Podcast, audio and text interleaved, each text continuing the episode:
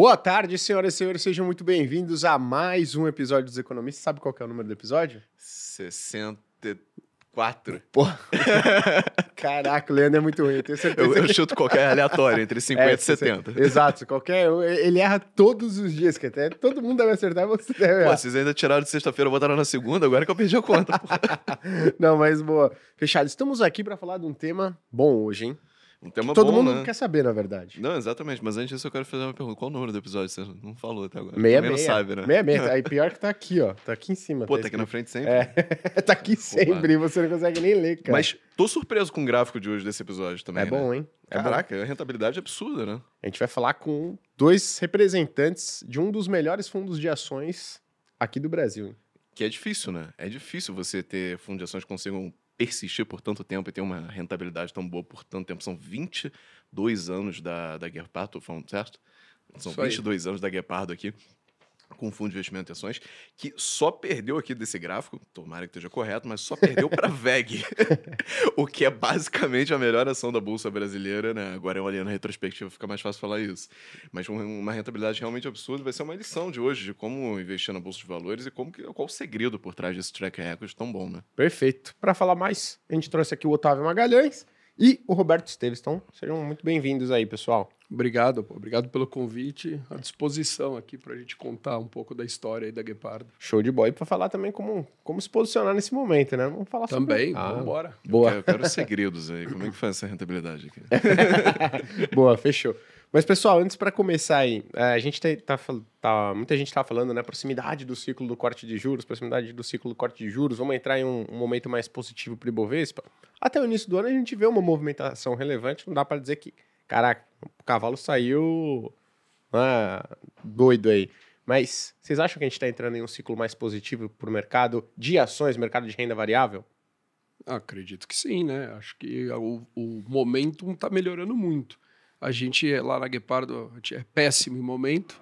A gente fala que a gente não entende nada desse assunto. A gente entende de achar empresa barata, boa empresa, excelente, com boa estratégia, gestão e que negocia muito barato, com muito desconto do valor intrínseco, com muita margem de segurança. Essa parte do momento a gente é muito ruim, né? A gente não entende tanto, obviamente. O juro alto fez o fluxo sair da bolsa, sair do mercado de ações. Agora o juro deve começar a cair, deve voltar fluxo para o mercado de ações. Isso a gente acompanha esse dia a dia, mas o nosso negócio não é esse. O nosso negócio é comprar time empresa muito mais barata. difícil, né? Acertar time você depende dos outros, né? Isso é muito Exato. ruim. É. Vira torcedor, né? É, vira torcedor. E de, umas, de uns efeitos caóticos, assim, não lineares da, da coisa, né? Ah, você a gente não o- entende nada. Uma vez um investidor nosso pediu para a gente fazer um estudo. O nosso caixa do fundo, toda vez que a gente vendeu algum, desinvestiu em alguma empresa, se a gente pegasse aquele dinheiro, reinvestisse na própria carteira do fundo ou esperasse a próxima oportunidade, como o fundo teria ido melhor ou não? Teria ido melhor se a gente tivesse reinvestido automaticamente no resto da carteira, do que ter feito caixa, esperado o melhor momento para comprar outra empresa. Quer Você sabe que tá barato, né? Você não tem como controlar se vai exato. ficar mais a barato ou gente vai não ficar menos nada. barato. É Ah, e- e, muita gente acaba perguntando, né? Principalmente esses últimos dois anos, pô, mas quando é que a bolsa vai andar? O negócio fica de lado, fica de lado. Só que você acompanha o fluxo todo mês de resgate de todo mundo, né? A gente acabou tendo bastante aplicação nesses últimos dois anos, principalmente focado em fundos de pensão e family office, mas a indústria como um todo de equity, né, de ações, tomou muito resgate todo mês. E aí, no curto prazo, é oferta e demanda. Todo Uhum. mundo quer ir embora de um ativo, ele fica barato, não tem o Uhum. que fazer. E quando todo mundo quer entrar, né, quando vira aquele oba-oba, tudo vai sendo mais bem precificado, vai chegando perto do valor justo. E é meio contracíclico, né? Porque no momento que todo mundo deveria estar aportando, porque tá, Tá mais barato. barato, né? Então, os juros tá alto. é, o pessoal tá sacando dinheiro. E você fica numa encruzilhada quando você tem. Eu acho que tava conversando antes aqui sobre o passivo, né? Que eu tava perguntando para eles, cara, qual o. Quem, quem investe no fundo de vocês? É pessoa física, é varejo, é fundo de pensão? O que, que é? Eles estavam falando que era muito fundo de pensão e principalmente eles mesmos, né? Patrimonial deles.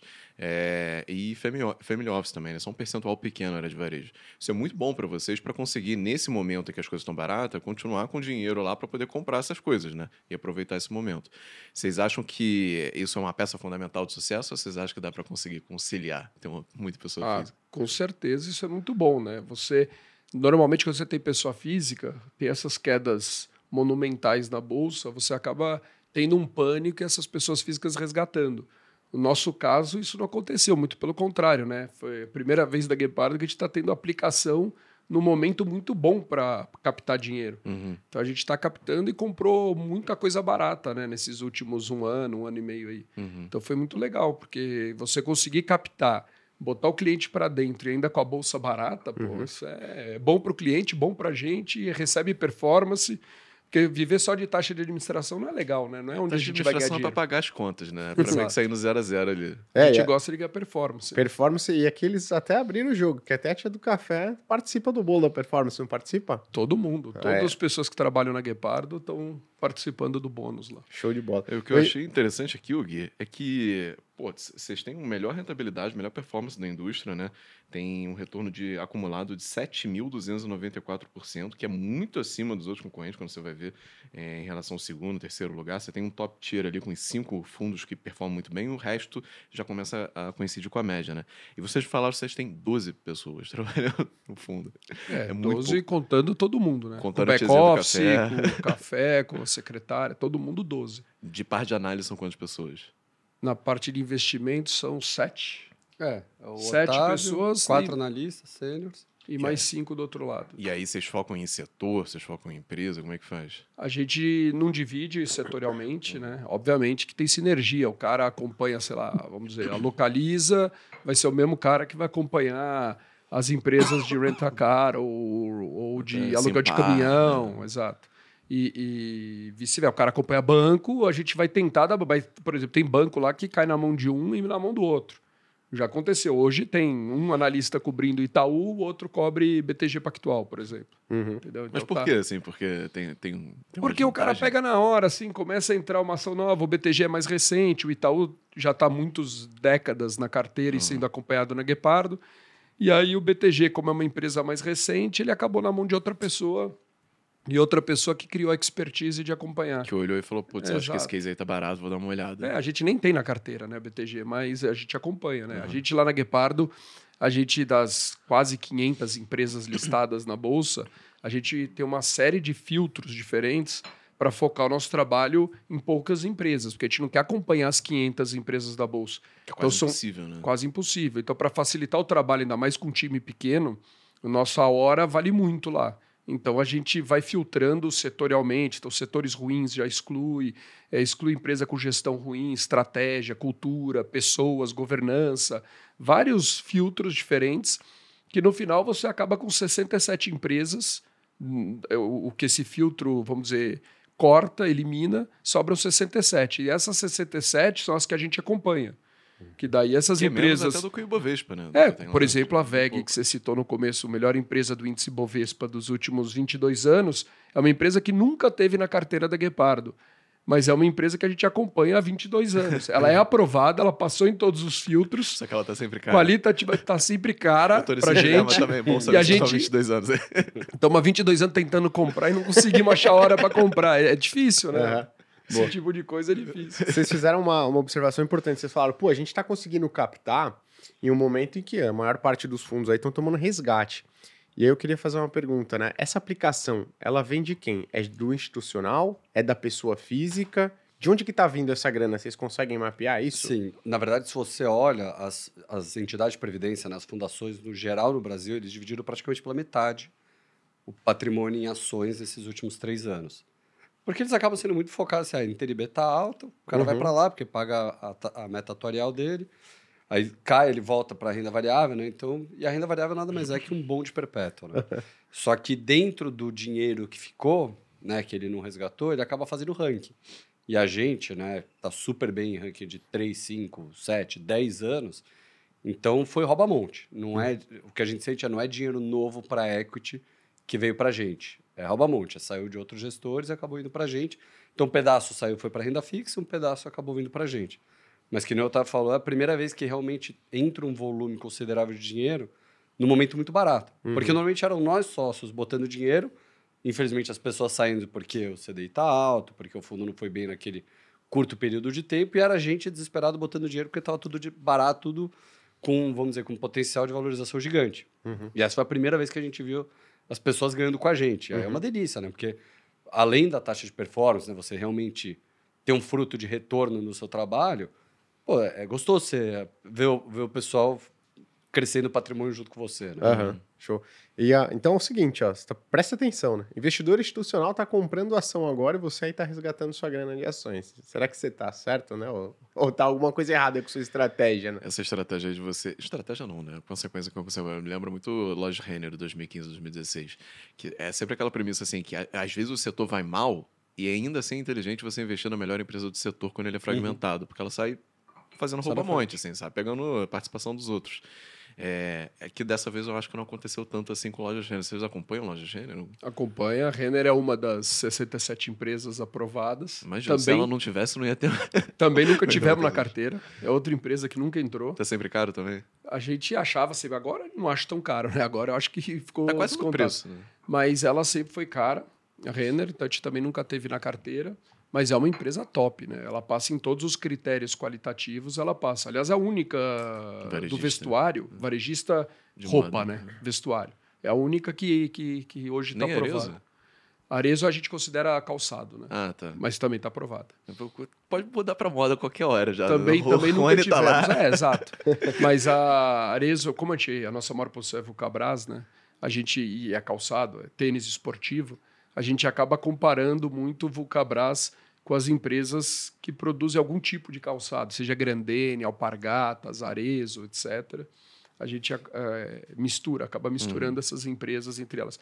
E para a gente, esse é o setor do varejo, vamos dizer, roupa, calçado, etc. É a parte boa, né? O filé mignon, vamos dizer, da bolsa Que são essas cê- empresas. Que bom que você tá falando isso, Otávio, porque eu tenho que explicar isso toda semana, porque surgiu o mito na internet que varejo vai sempre acabar.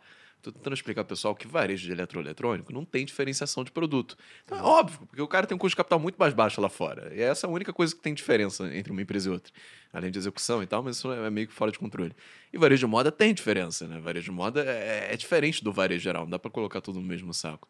E vocês ganharam dinheiro com o Vulcabras, que é varejo, né? É Sim. um, um bom exemplo disso. Por que, que fez vocês investirem na tese, assim? Ah, a Vulcabras é uma fabricante, né? Ela tem fábrica, a produtora, é a maior vendedora de tênis do Brasil, né? Ela, a marca dela principal, Olímpicos, é a maior marca do Brasil. Vende mais tênis do que a Nike, pra você ter uma ideia. Então, assim, a Nike é a segunda, a Adidas é a terceira no Brasil. E a quarta colocada é a Mizuno, que também é uma marca japonesa licenciada para Vulcabras. Então, a Vulcabras acaba tendo a primeira marca própria, a quarta marca, que é uma licença japonesa, e ainda tem Under Armour, que é a terceira maior marca hoje do mundo e que está aqui no Brasil, ela ainda é muito pequena, desconhecida. Mas Under Armour é uma marca que é licenciada hoje para Vulcabras também e está crescendo bastante. Então são três marcas importantíssimas no Brasil, super relevantes, com potencial de crescimento. Ela tem as fábricas mais modernas da América Latina, é super competitiva, com esse câmbio ainda, vamos dizer, mais para os cinco reais aí, torna o Brasil super competitivo no- na produção de calçado. Hoje, para você ter uma ideia, uns 70% dos tênis vendidos no Brasil, eles são produzidos no próprio Brasil. Antigamente vinha tudo da Malásia, Vietnã, China, e hoje em dia é feito no Brasil. Então o Brasil hoje é super competitivo e essas marcas são muito boas, a logística muito boa, a fábrica, o planejamento. A empresa assim, é estado da arte. A Vulcabras, o que a gente encontrou lá assim, e eles foram saindo da parte ruim, né? A Zaleia, que era a sandália feminina, eles acabaram Conversava nem um licenciando para a Grandene, e a Grandene paga royalties para a Vulcabras e é ela que explora a marca. Isso foi muito bom no final, porque a empresa não tinha essa expertise, né? Não adianta você ser pequeno ou trabalhar no mercado que você não tem expertise. Você tem que ter foco onde você é o melhor. E quando a Vulcabras teve esse posicionamento estratégico muito acertado, que é o que eu falei para você lá no começo, que a gente olha muito a estratégia, além da gestão, cultura, pessoas, a estratégia da empresa. Porque não adianta a empresa ter uma estratégia torta ou uma gestão ruim, ela precisa ter todo aquele fechar aquele ciclo todo e aí sim a gente encontra barato. E no caso da Vulcabras, a gente encontrou uma empresa com uma estratégia muito boa, com uma gestão top e governança, todos os outros indicadores, não tinha alavancagem, que é tudo de bom dentro de uma empresa, líder de mercado, logística, fábrica, etc., marcas. Então a gente falou, pô, é uma empresa excepcional para estar. E barata, né? Ninguém conhecia, o mercado, o sell-side não cobria, os bancos não olhavam. Então era uma empresa super abandonada. É. Então a gente conseguiu comprar ela lá atrás, assim, a preço de banana, né? Literalmente valia um bilhão e pouquinho, hoje já está 4 bi 100, Mas quando a gente entrou, valia um bi 400, um bi 500, a empresa inteira. É quase de graça, né? assim. Era quase três vezes e pouco lucro líquido desse ano, imagina. Você falou um uma, coisa interessante, já linka com o que a gente tava batendo um papo aqui antes. Você falou, pô, a gente procura, a empresa deve focar no que ela é boa e tirando o, re- o restante. E vocês da Guepardo têm uma estratégia diferente, um pouco de outras casas que têm fundos de ações até né, famosos e até pô, consistentes né, e rentáveis, mas vocês só atuam no mercado de ações. Essa é a estratégia? Vamos focar no que a gente é bom, pronto, acabou, a gente vai pegar ciclo negativo, a gente sabe, mas vamos focar aqui no que a gente é bom. Vamos criar ah, multimercado, renda fixa, para tentar evitar uma saída de patrimônio. Como é que funciona? É, é o que vocês comentaram no começo. A gente tem um fundo que multiplicou por 74 vezes em 22 anos. Isso dá 21,5% ao ano de rentabilidade para o cotista. É mais do que o dobro do anualizado da Bovespa. Quer dizer, você consegue. A Bovespa, nesse período, acho que deu sete vezes, multiplicou o patrimônio. Nós multiplicamos por 74 vezes. Mais de A, 10 gera- vezes. a geração Exato. 10 vezes maior o patrimônio do cara que investiu com a gente versus quem investiu na bolsa. Então, assim, eu, eu acredito que o- se a gente tem um produto com liquidez, né? A gente trabalha no mercado líquido, pode vender qualquer empresa que a gente achar ruim ou que mudou estratégia. A gente pode sair a qualquer momento das empresas com liquidez. Pode entrar também, investir e achar. A gente pode investir nas melhores empresas em estratégia, gestão, em vantagens competitivas, setores, nos melhores setores, a qualquer momento muito rápido, né? A gente consegue fazer tudo isso sem burocracia, muito rápido. Para que, que a gente vai fazer private equity ou multimercado se a gente tem um fundo que dá rentabilidade superior a qualquer fundo de private equity ou multimercado com liquidez? Quer dizer, isso é fantástico, que a gente tem a oportunidade que a gente tem na mão de ganhar dinheiro, pô, isso foi para o cotista já líquido de taxa de administração e performance.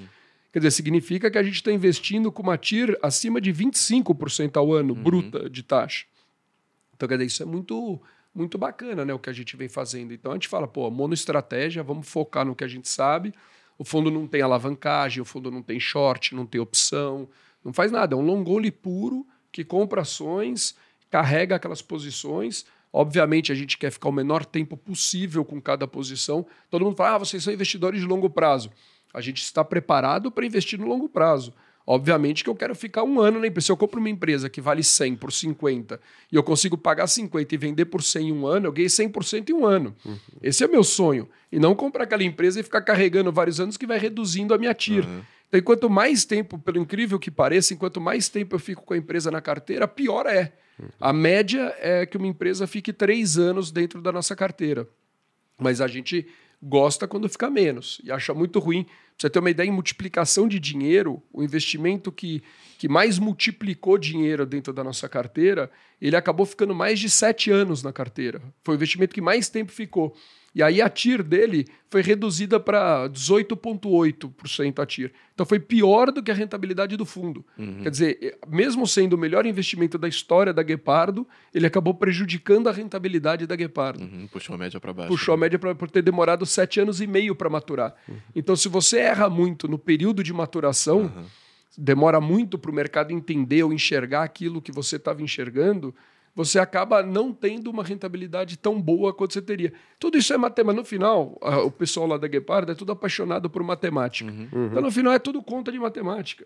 Quanto mais curto você ficar, você ganhar 100% em dois anos, três anos ou em um ano, é muito melhor ganhar em um ano. Então, no final, você é, é, tudo faz sentido na matemática para você conseguir auferir esses resultados muito bons. Esse daí é um que eu já vou mandar direto para os assinantes da Speed, porque também, né, criou-se o mito né, do investimento de longo prazo. Que a galera acha que você tem que comprar uma boa empresa e ficar com ela para toda a eternidade, que não faz sentido nenhum.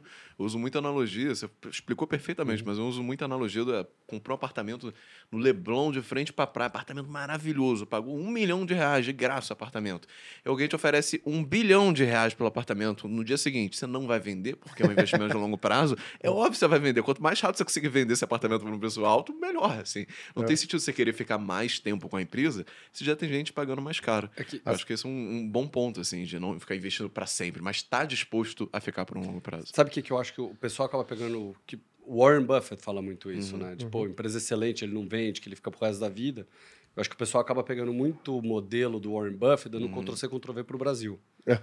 Só que lá, Você não pode comparar, né? Vamos dizer, o longo prazo Brasil, o longo prazo Estados Unidos. Aqui os juros vai de 2 para 14. São Aqui você tem direita e né? esquerda, muito mais, Uhum. né? muito mais separado do que os Estados Unidos.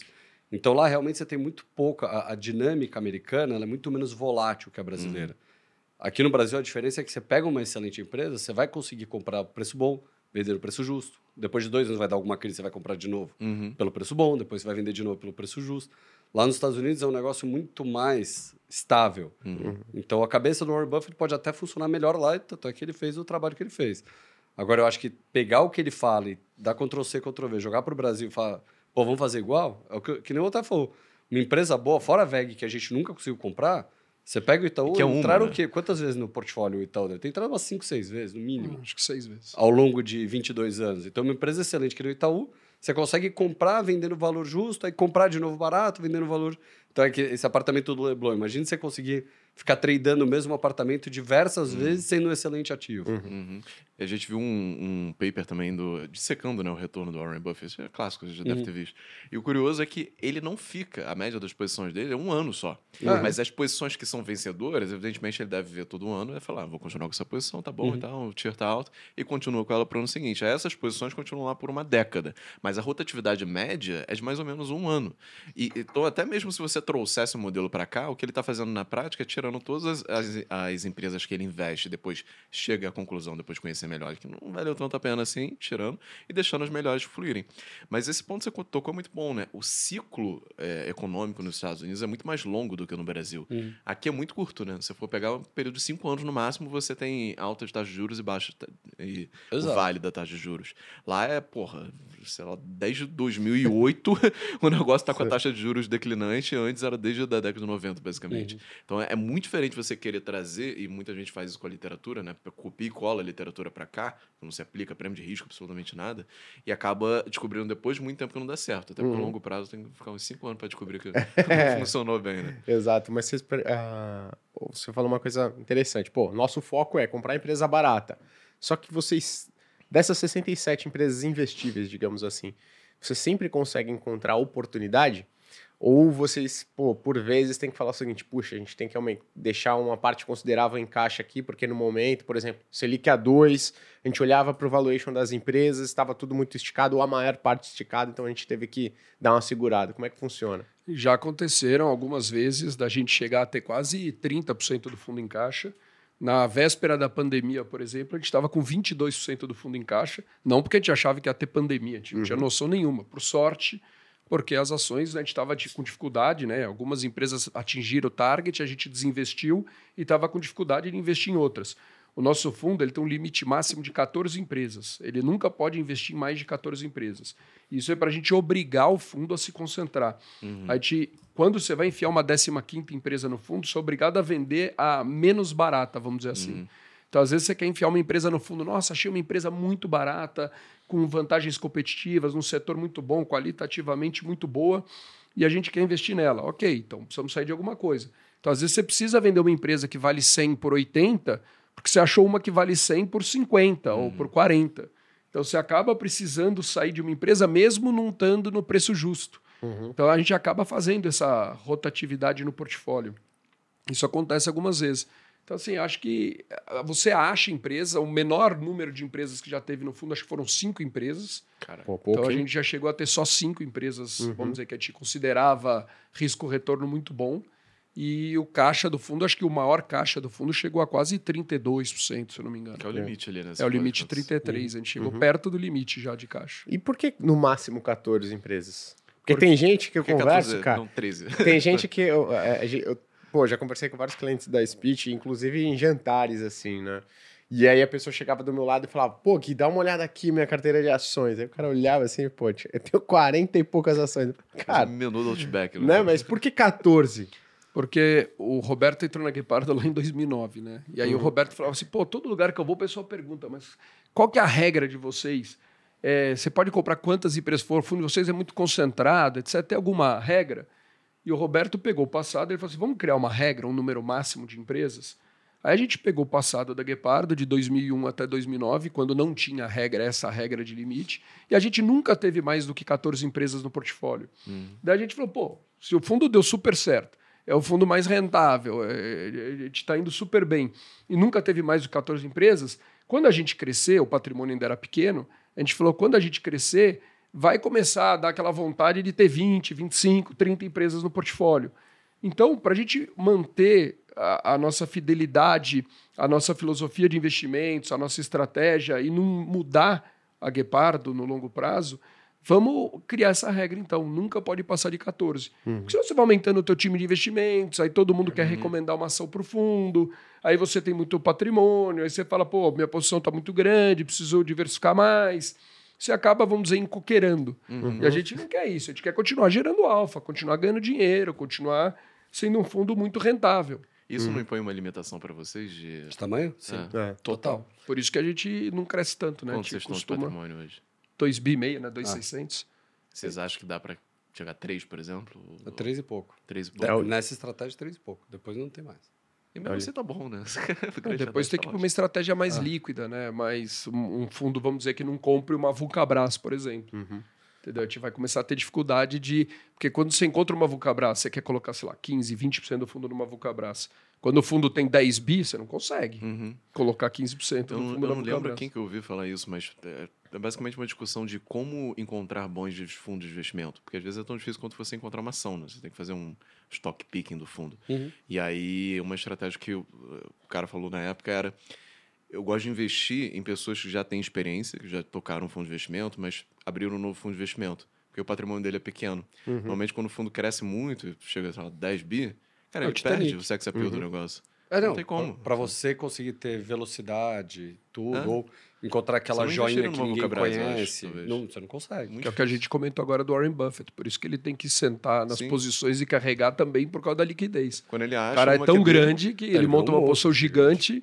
Em todos os papéis ele entra e compra 30, 20, uhum. 15, 18% da empresa. Então... Uhum. Ele acaba virando um mamute, né? Mas é, lá tem muito mais opção, né? É. Isso, é, lá o mercado é infinito. aqui não é mais restrito. Agora, deixa eu falar uma pergunta. Pô, você pega aqui qualquer ranking e aí 10, 20, 22 anos, vocês vão estar tá lá, pô, uhum. se não em primeiro, lá perto dos primeiros. Mas me corrijam se eu estiver errado, tá? Parece que vocês não são tão pops, digamos assim, quanto outros gestores de ações, inclusive com performances muito menores do que a de vocês, mas que estão, pô, em revista, entrevista, Twitter. Twitter, super badalados lá. Por que que a Guepardo né, não é, na minha visão, não é tão conhecida quanto outros grandes gestores de ações que é fila para o cara vai abrir o fundo. Fila, meu amigo, esgotou em 5 segundos o capacity do que o cara abriu. de ver a gestor Popstar? É. é. Não, a gente, não, além de não ter essa vontade, né, a gente é, também gosta de fazer o trabalho mais quieto, não chama tanta atenção. A gente gosta de. Low profile. De, de, é, exato. E também acho que assim, como eu nunca trabalhei antes em banco, em, no mercado financeiro, eu comecei minha carreira, trabalhei com um investidor grande, né, com o Luiz Alves.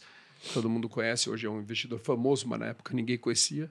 Trabalhei com ele e depois já montei a Guepardo e a Guepardo começou.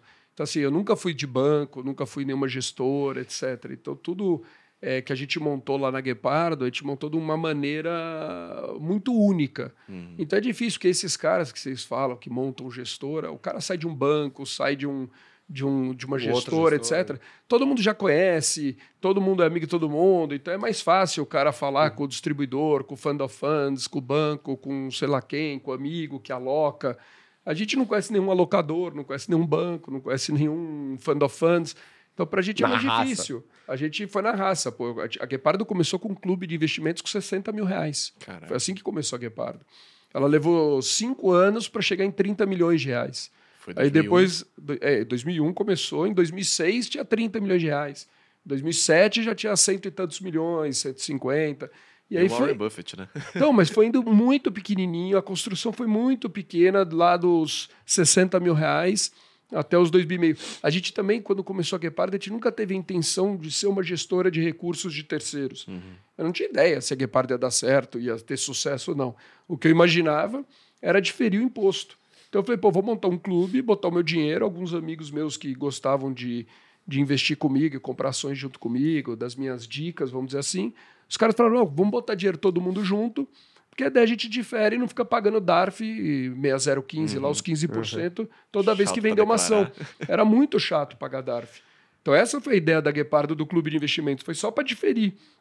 E o clube, devido ao sucesso do clube nos primeiros anos, que a gente transformou em fundo de ações, criamos o, o- o nosso fundo de ações e aí começou a captar muito dinheiro. Mas foi graças a um sucesso de um clube que depois virou um fundo sem intenção. Não tinha equipe, não tinha time. Tudo bem que naquela época era mais fácil você montar uma gestora. Não é que nem hoje. Hoje tem mil exigências Uhum. de tamanho, de time, de diretoria, compliance, etc. Hoje tem regras da CVM e da Ambima bem mais Mais puxadas. fácil é comprar uma de prateleira, né? e É, lá, lá atrás era difícil. Lá atrás, para montar uma gestora, ainda mais como eu fiz sozinho, era o negócio era. E com 60 mil Você- Você reais. tava trabalhando, como é que você fazia? Porque, pô, negócio de 60 mil reais, ainda mais clube, né? Clube não, Não, e tem... eu tava na faculdade ainda. Ah. Eu estudava à noite, de manhã tradeava, eu fazia. Foi muito parecido comigo. Fiz Eu fazia o back-office. Eu fechei o clube. Eu fazia back-office, eu fazia a cota, batia a cota, fazia análise, tradeava, boletava. Ainda tinha isso naquela Serviu época. Você café tinha que bater mesmo. a cota. Emitia clube, nota né? fiscal no bloco de nota, não tinha eletrônica, nota fiscal. Era um blocão Cacete. com papel, como é que chama? Carbono. Papel carbono no meio, que acho que me- metade das pessoas não sabe nem o que é papel carbono. Aí Aí se Sai a cópia É. embaixo, assim, saía a, igualzinho. cópia. a carteira chegava por fax. O cara mandava o fax. O cara do Caraca, Itaú me passava um nossa. fax da carteira. Aí chegava a carteira pelo fax e você tinha que digitar na mão no Nossa. Excel uma a uma. Não tinha como vinha a carteira por, por e-mail. Não tinha isso. Pô, se o cara bate errado lá, então... É que acho que o, o pessoal hoje em dia tem uma cabeça de gestora que ele tenta fazer um mix entre o que ele acredita de rentabilidade a longo prazo e como ser o mais vendável possível para o cliente. Uhum. Né? Ah, então, esse negócio de concentração. Fazer um negócio mais pulverizado, vou botar 40 pessoas na equipe, um escritório bonito, grande. E a nossa cabeça não. Queremos cuidar do nosso dinheiro da melhor forma possível de rentabilidade. Quem quiser vir com a gente, com o maior prazer. Então, Eu tem um pouco muito legal. é, mas é diferente. Então, por isso que então a gente não fica, né? Até parabéns por vocês terem conseguido tirar o Otávio do, da gestora. Pô. Que ele Boa. sair de lá Moral, pra hein? entrevista é difícil. Moral, hein? Então, não, mas é- sabe o que que eu gostei? É que é, a gente tem a impressão, né, quando ouve falar, a gente ouve muito podcast também, né? E, pô, já ouviu todos os gestores. E me parece que tem muito Ctrl-C, Ctrl-V. Que tem muita, tipo, todo mundo fala a mesma coisa. Você não consegue entender a diferenciação de um cara pro outro. E aí você vai ver a rentabilidade, você entende. Porque é, é muito parecido. E vocês estão falando de negócios que eu não vejo o pessoal falar. E que me parece mais racional. Por exemplo, pô, vamos comprar uma empresa barata e em vez de e não ficar com ela por, pro resto da vida. Vamos tentar vender o mais rápido possível, porque o nosso retorno é maior.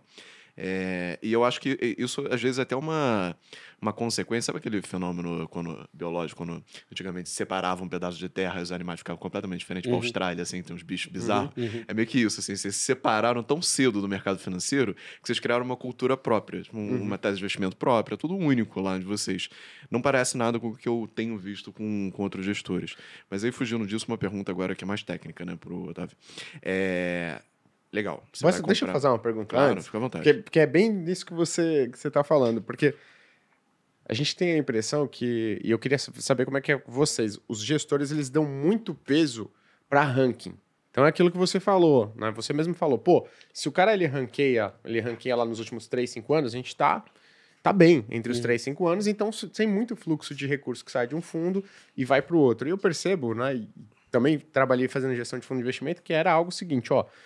O mercado tá com 5% em média de caixa. Pô, então não posso ficar com 10, 15, 20, senão se o mercado andar, eu vou ficar muito para trás. A posição de vocês, ela é única e exclusivamente pela convicção ou também tem um, um- um peso relativo? Que, pô, eu não posso errar sozinho. Sabe, eu vejo muito disso, eu não posso errar Ninguém sozinho. solta a mão de ninguém, né? Ninguém solta Ah, a mão a de gente ninguém. é o contrário, exatamente o oposto. A gente adora estar sozinho. É. Os maiores ganhos são sozinhos. Tipo uma Vulcabras, a gente pegou sozinho. Esses são os maiores ganhos. Você ganhar com os outros é muito difícil, cara. Uhum. Ganhar em turma, cara, eu nunca vi contar. É dica, é turma, o fulano tá comprando. Isso aí não dá certo, cara. Uhum. Gente- O overlap ele funciona bem quando tá no bull market. Quando qualquer estouradinha de bolha, vai tudo junto. Isso é mais para hedge fund, que opera fluxo, Uhum. entendeu? Multimercado, esses fundos gringos. O cara entra, pô, todo mundo tem esse papel, e tá todo mundo captando, então esse papel vai subir porque tem muito fluxo. A gente não tem ideia de fluxo, a gente não conhece ninguém. A gente não tem nem contato nas corretoras, Não vai no nem sell side. A gente nem tem como saber. Quer dizer, se a gente for atrás de fluxo dessas coisas, a gente só vai apanhar. Porque Vai ser a última a saber, a né? gente vai ser o último a saber sempre. Tipo assim, ninguém gosta da gente, os brokers não. não Puta, a gente fica é o pior chamando o cliente. cara lá, porra. A gente é o pior cliente, porque a gente não gira tanto, não paga tanta corretagem. Vou Então a falar gente é um tem cliente- fluxo não tem. A gente é cliente fazer a base ruim, lá. a gente não vai ter fluxo, a gente vai ter nada. Então, assim, é Sim, melhor é ficar com- quietinho, comprar ação barata, vender caro. Não é convidado nem pra happy hour. Nada, mas nem CEO Conference, Happy Hour, nada. Nada, A gente nunca foi convidado pra nada. Porra, não tá em nenhum perfil de Instagram os caras falando, nada. Nada, a gente não é convidado pra nada. Nenhum evento de nenhuma corretora. Caraca, não é possível, Não, cara. contando, tô contando pra vocês. Pô, a gente vai fazer um evento aqui, vamos chamar vocês com os clientes aqui, hein? vocês topam, hein? Agora não dá pra você Lógico, recusar, né, cara? Ao vivo Já aí, não, cara, a gente tem que ver melhor, né? Mas, boa, agora desculpa. Vamos falando, vamos falando. aí. Eu vou ver e te aviso. Vamos marcar, vamos marcar. Não, mas É, o- só um comentário, esse negócio que você falou do ranking, a gente até na última carta trimestral a gente fala disso. Que você pega né, os rankings anuais, então você pega como é que foi o fundo, o melhor fundo de 2018. Aí você pega depois o ranking de três anos, normalmente os tops do, do ranqueado do ano é me- é- tá na média dos próximos três anos. Então a gente fala muito isso para pessoa física. Não adianta ficar tentando ranquear 12 meses. E acho que um, je- um jeito de você ficar tranquilo e sair do efeito manada ou não ter essa preocupação de, pô, como que eu tô versus a concorrência, é que o tipo de cliente que a gente tem e como a gente se vê é olhando o ranking de 3, 5, 10 anos. Uhum. Que daí é menos importante esse negócio de eu tô com todo mundo ou tô muito destoado, porque realmente aí você tem entrega de resultado. Sim. Que é como os nossos clientes que a gente procura ver. A, a fundação não vai olhar um ranking de um ano. Sim, A pessoa física de plataforma vai. perfeito. Então, por isso que a gente acaba tendo pouco plataforma, por mais que a gente esteja muito bem no ranking de curto prazo, não é nenhum momento lá dentro é comentado, nossa, como a gente está bem no ranking de curto prazo. Entendi. Tanto que nesses 22 anos, a gente, obviamente, vários anos a gente foi o melhor fundo, mas também já teve vários anos que a gente foi o pior fundo do ano. Aham. E acontece. eu imagino, então, que você você já não tem uma relação boa com broker, com plataforma, nada. Então, na distribuição, então, rebate, ninguém, nem, os caras nem ligam pra você pra negociar rebate. Não, não. O pessoal não gosta muito, acho. Boa, agora. Ah, é, e até perguntar: tipo, o cara que tá lá em três, curto prazo, ranking, bem, normalmente é o cara que tá depois, nos próximos três anos, tá lá na média. Isso é por conta do cara que, tipo assim, pô, consegui ganhar uma performance aqui. Mercado de ações, superei o Ibovespa já. Comprei uma. um- um- já juntei uma performance aqui. Passo a conta. Passivo agora no Ibovespa. E Acho que, tem, acho que tem um pouco do aleatório, entendeu? Ah. No aleatório, cê- cê- a gente fez esse estudo, acho eram 106 fundos. Então, você pegava os top 10, depois você olhava a média deles, como foram nos três anos seguintes, era a média de 50, 46 desses 106. Uhum. Então, não é que é um ou dois. É meio que acaba sendo que a empresa que ele estava mais, vamos dizer, mais empolgado foi a que deu muito bem naquele ano, mas não necessariamente ele conseguiu manter esse retorno estruturalmente bom de longo prazo. Então, né, Tipo de regressão a- à média, quase, É, né? exato, uma regressão à média. Então, acho que pode acontecer, obviamente, do- da encoqueirada dele falar, pô, agora eu já, já dei minha porrada, agora deixa eu Fiz bring the boys nome, back home, né? Deixa eu me organizar, que não é, é exatamente o oposto do que a gente acredita lá dentro. Mas acho que tem um pouco de retorno à média, uma reversão à média. Boa, boa. Aí desculpa, velho. Perdoado. É, Otávio, a pergunta que eu tinha é: comprar, às vezes me parece mais fácil do que vender. Porque comprar, você enxerga o ativo tá barato, beleza, eu vou comprar. Assim como você vai na loja ver o café barato, você compra o café barato. Agora, vender o ativo é difícil porque você não sabe exatamente o quão caro ele pode ficar. Você vende quando ele chegou no preço que você estabeleceu, ou você deixa surfar? Quando atinge o, o nosso valor justo, vamos dizer assim, que é- não é nada inflado, surfar, onda, etc., a gente vende tudo. Às vezes a gente vende, e eu brinco lá na Guepardo, eu falo, gente, vocês vão ficar bravos, vai todo mundo, a gente vai vender nossa posição, os caras vão puxar, porque os caras que compram da gente vão puxar 10, 20, 30% depois de ter comprado nossa posição, vocês vão ficar com raiva. Mas tira da tela, depois que vende o ativo, normalmente deleta ele da tela, pra você não ficar com raiva que continua subindo. Você tem que imaginar o seguinte: chegou num preço muito próximo a uma renda fixa. Então você fala, pô, é melhor eu estar numa renda fixa do que estar em equity. Pô, você vai ficar tomando risco de equity para ganhar igual uma renda fixa e com um monte de outras empresas baratas, mega descontadas do valor intrínseco. Vamos trocar. Então é muito isso, você olhar a troca, olhar o que você tem para comprar. Você fala, pô, vou cair fora. Se o negócio está no preço justo, vamos embora. Não preciso ficar lá carregando posição no preço justo porque criou amor, alguma coisa assim. Eu achando que vai ter alguém, tipo, The Foolish One, né? alguém vai comprar de você por um Exato. preço maior. É, Né? Alguém mais estúpido no mercado, sabe? É, a outra pergunta é: vocês fazem investimento, não vou nem dizer temático, assim, mas, por exemplo, você está num período de queda de taxa de juros.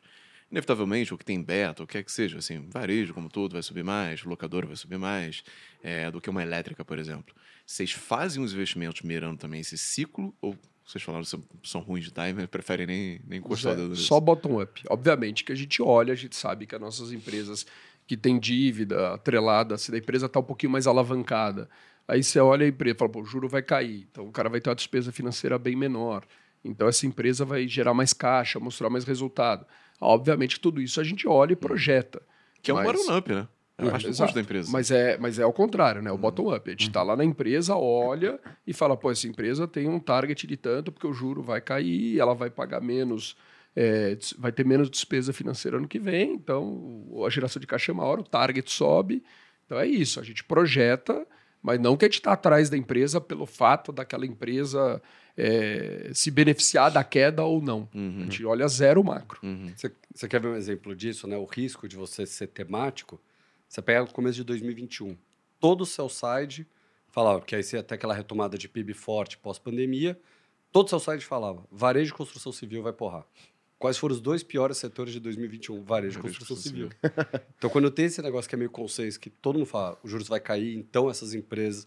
E aí o risco é, você pode estar errado. Uhum. Então é muito melhor você acabar olhando a empresa em si, saber que ela vai se beneficiar, mas também saber que se não acontecer, você está protegido, Uhum. Do que você ir no tema e aí o tema não acontece, ou, e você no final você está. Não, e pega o que aconteceu nesses últimos 12 meses ou 24 com o varejo em geral Uhum. e olha a Vulcabras na contramão total que ela ganhou de dinheiro e que subiu a ação. Uhum. Então, assim, não tem nada ela é que ver. beneficiada com dólar alto, né? Não, Ela mas às vezes você tá oposto. no bottom-up, você Sim. fala assim, não, mas mesmo assim, vem- a venda no Brasil de tênis em volume dela cresceu. Ela subiu o preço, subiu o volume, aumentou margem, o retorno sobre o capital investido dela tá maior, a margem EBITDA tá maior, a margem líquida maior, dando mais lucro, batendo recorde todo o trimestre. Então você olha, você fala assim, pô, é, você não tem medo? Varejo, Brasil, consumo. Muito cliente nosso liga e fala assim, pô, mas vai engasopar, não vai mais vender, o mercado tá com medo, o, o sellout tá ruim, eu tô olhando todos os varejistas, a gente conversa com os lojistas em shopping, todo mundo reclamando. E a Vulcabras, pá, pá, recorde, recorde. Então é isso, é, você tá no lugar certo, na hora certa, tanto faz. Você precisa acertar o case, não adianta, é muito bottom-up. É zero E acertar se o macro o, cooperar, o é macro. um extra, né? Exato, o macro Um é, bônus, né? ajuda. E Exatamente. o, o problema de você também estar no consenso é assim, quando você acerta, o ganho é limitado, né? Pô, porque tá todo mundo já comprado naquela tese, você tá ganhando, mas você tá ganhando ali. Mas do carrinho todo mundo Quando tá dividindo com todo mundo ganha. Exatamente. Agora, quando você. E aí, se o consenso tá errado, aí é pancada pra baixo. É, você vê o que aconteceu com diversas empresas aí de 2021 para cá. Uhum. Muita empresa caiu 80%. Perfeito. E eram, e, e eram tipo, os grandes cases, assim, né? O consenso da galera tava na E carteira. criaram muito marcado, bolhas, né? Essas empresas, essas mesmas empresas que caíram 80%, subiram 500% nos dois anos anteriores, né? Uhum. Muitas delas. Exatamente. Então foram bolhas, vamos dizer, que foram criadas com juro baixo É. e pelo excesso de dinheiro ne- no mercado financeiro em fundos de ação, eles precificaram exageradamente para cima essas empresas e, ao mesmo tempo, reprecificaram para baixo tudo, voltaram todas para o patamar antigo, né? E, e- e se vocês têm- olham assim, pô, tô de fora, tô olhando uma ação subindo 50, 100, tal, 150%. Não interessa o qual performance da- do, do ativo que a gente está observando lá, a gente não quer saber, a gente vai focar aqui dentro ou tem aquela, Zero. porra, o negócio tá bombando lá, vamos ficar de fora. E agora? História do carrinho. É, história do carrinho, né? essa parte psicológica que você falou, é, fear of missing out, né? Esse é o FOMO que, que, é o, que é mais usado, principalmente para os IPOs. Quer dizer, como é que você vai ficar de fora? Tá hot, a demanda tá oito vezes, e não sei o quê. Fica aquela conversa, né? Muito isso. A gente, para começar, a gente não entra em IPO, né? É muito Boa. raro, é quase impossível ver a gente dentro do IPO. A não ser que seja um IPO micado, que a gente conheça muito a empresa, porque você precisa conhecer muito, ter muito conforto para poder entrar naquela oferta. Então é dificílimo para a gente. O, o tempo que você tem para estudar e para conhecer aquela empresa é muito difícil. E normalmente o preço é muito caro também. Então você não consegue nem no qualitativo se certificar que o negócio é bom e nem no quantitativo comprar barato, porque fica esse negócio do FOMO, né? O dono quer vender caro, os bancos querem Se inflar. quê, secundária, já era. Você né? fica com aquela dificuldade de comprar IPO. Então é muito difícil. Então, esse, isso que você falou de estar de fora do FOMO, normalmente é o inverso. Quando a gente vê isso acontecer numa empresa, é oportunidade para você sair. Então, às vezes, a gente está numa empresa lá quietinho.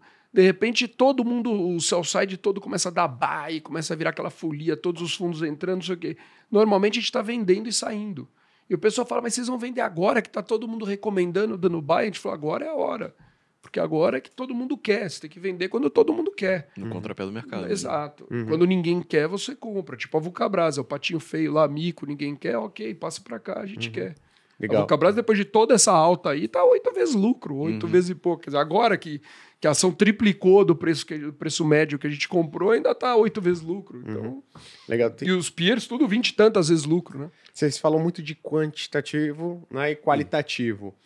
Vocês têm um peso, assim, por assim, por exemplo, pô, essa empresa aqui tá com um quant bacana, não tá aquela maravilha, mas, cara, quando você olha o quali, gestão tudo mais, o time, as pessoas, é algo brilhante. Acho que pode surpreender desse lado, pode fazer com que o, o quantitativo, uma O- hora sobre. O qualitativo, a grande vantagem dele é para você não cair na armadilha de valor, né? No famoso value trap que Eu todo caí mundo numa dessa aí. Fala, é, porque às vezes você compra uma empresa só porque ela tá barata. Você fala, pô, vou comprar. O negócio tá de graça, tá muito barato, quero comprar. E você entra lá no negócio. Mas você fala, meu, eu não posso entrar só porque tá barato.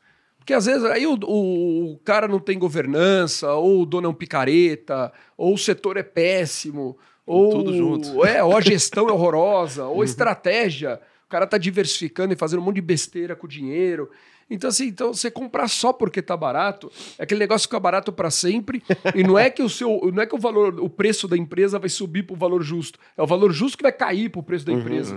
Então você fala, pô, eu tô comprando uma empresa que vale 100 por 50, mas o 100 cai para 50, e não 50 sobe por 100.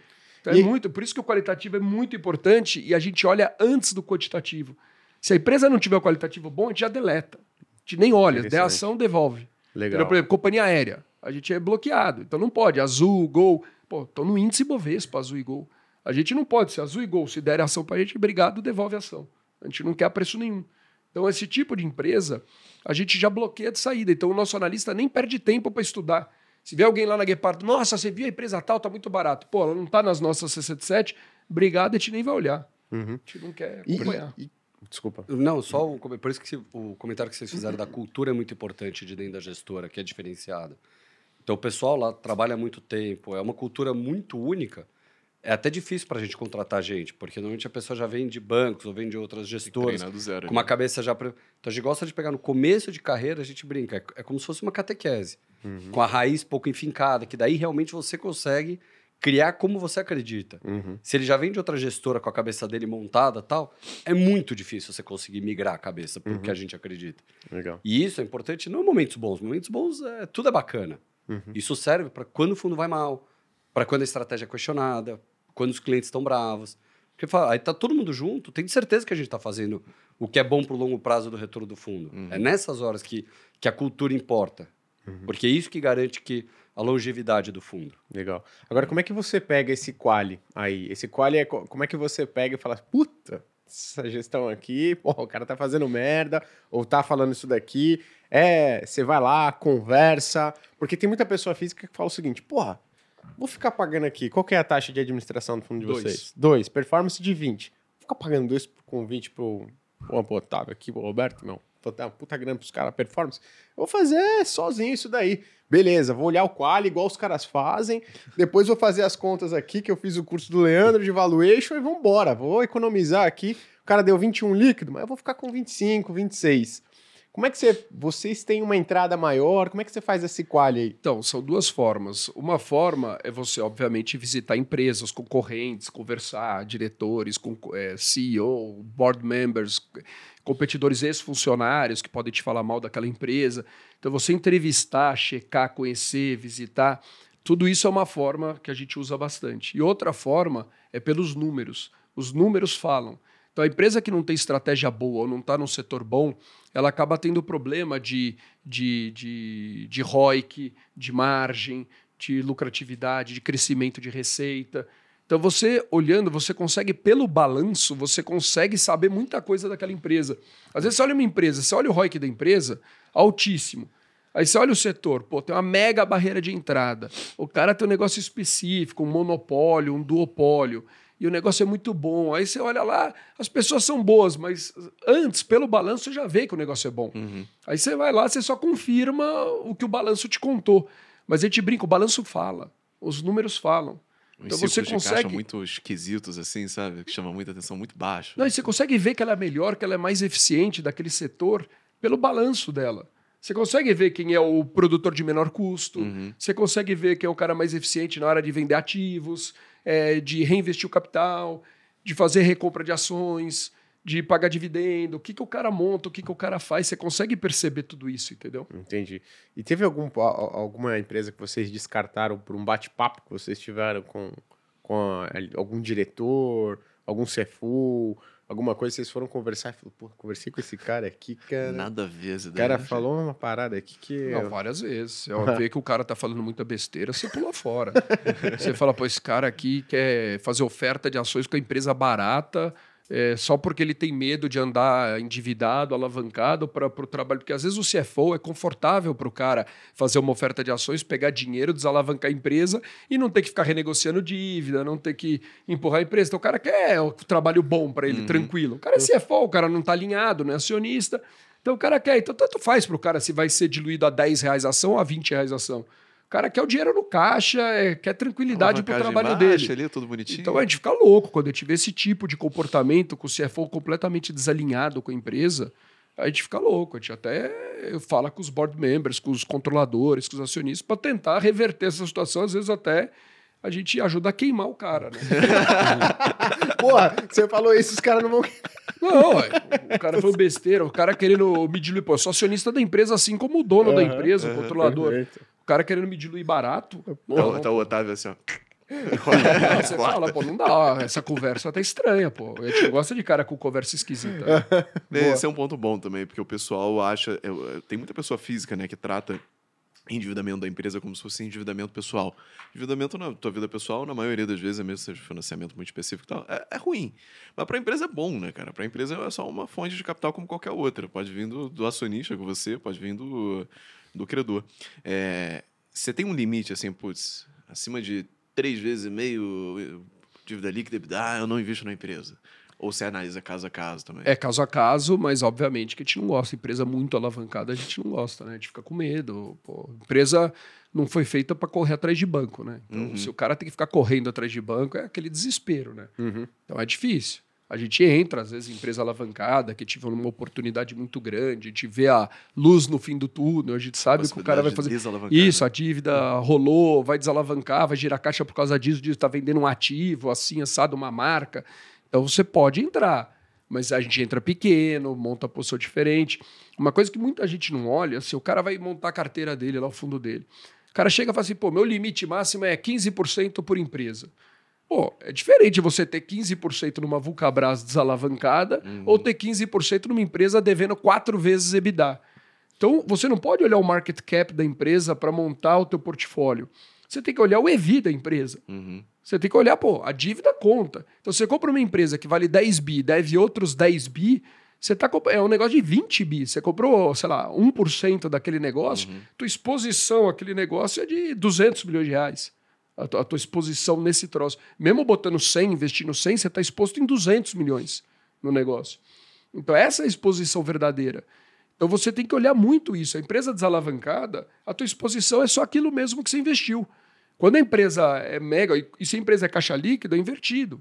Então a exposição é muito baixa de investir naquela empresa. Então é isso que as pessoas deveriam olhar e não. A gente vê muito assim, principalmente cliente, fã da fã, não sei o quê, quando os caras vão lá no store tocar campainha, os poucos que vão, mas quando vão, o cara chega lá no, no escritório ele fala, pô, mas qual é o limite máximo? Falei, depende. Tem empresa que a gente pode investir 20% do fundo, tem empresa que é 5, 3, 8. Depende da empresa. Se a empresa é muito alavancada, se o setor é ruim, muito volátil, também a gente olha muito a volatilidade de resultado, commodity, ou não é. Porque tem empresa que a gente. Que, que ela aguenta o tranco da, da, da, da alavancagem. E outro custo de dívida, quão alongada é a dívida. Quer dizer, a empresa consegue tomar a dívida de 10 anos numa taxa bem baixa, ou não consegue, ou ficar rolando ano a ano, a dívida do cara é de um ano, aquela pedalada a CDI mais 5. Entendeu? É, tem de Ah, tudo na é bolsa. quase nota promissória, né? Tipo, Exato, tem de É. tudo. eu, eu- eu acho que tem três pilares, assim, quando você vai investir em ações, né? De coisas que você tem que responder. O primeiro é se tá barato, se tá caro, então o preço.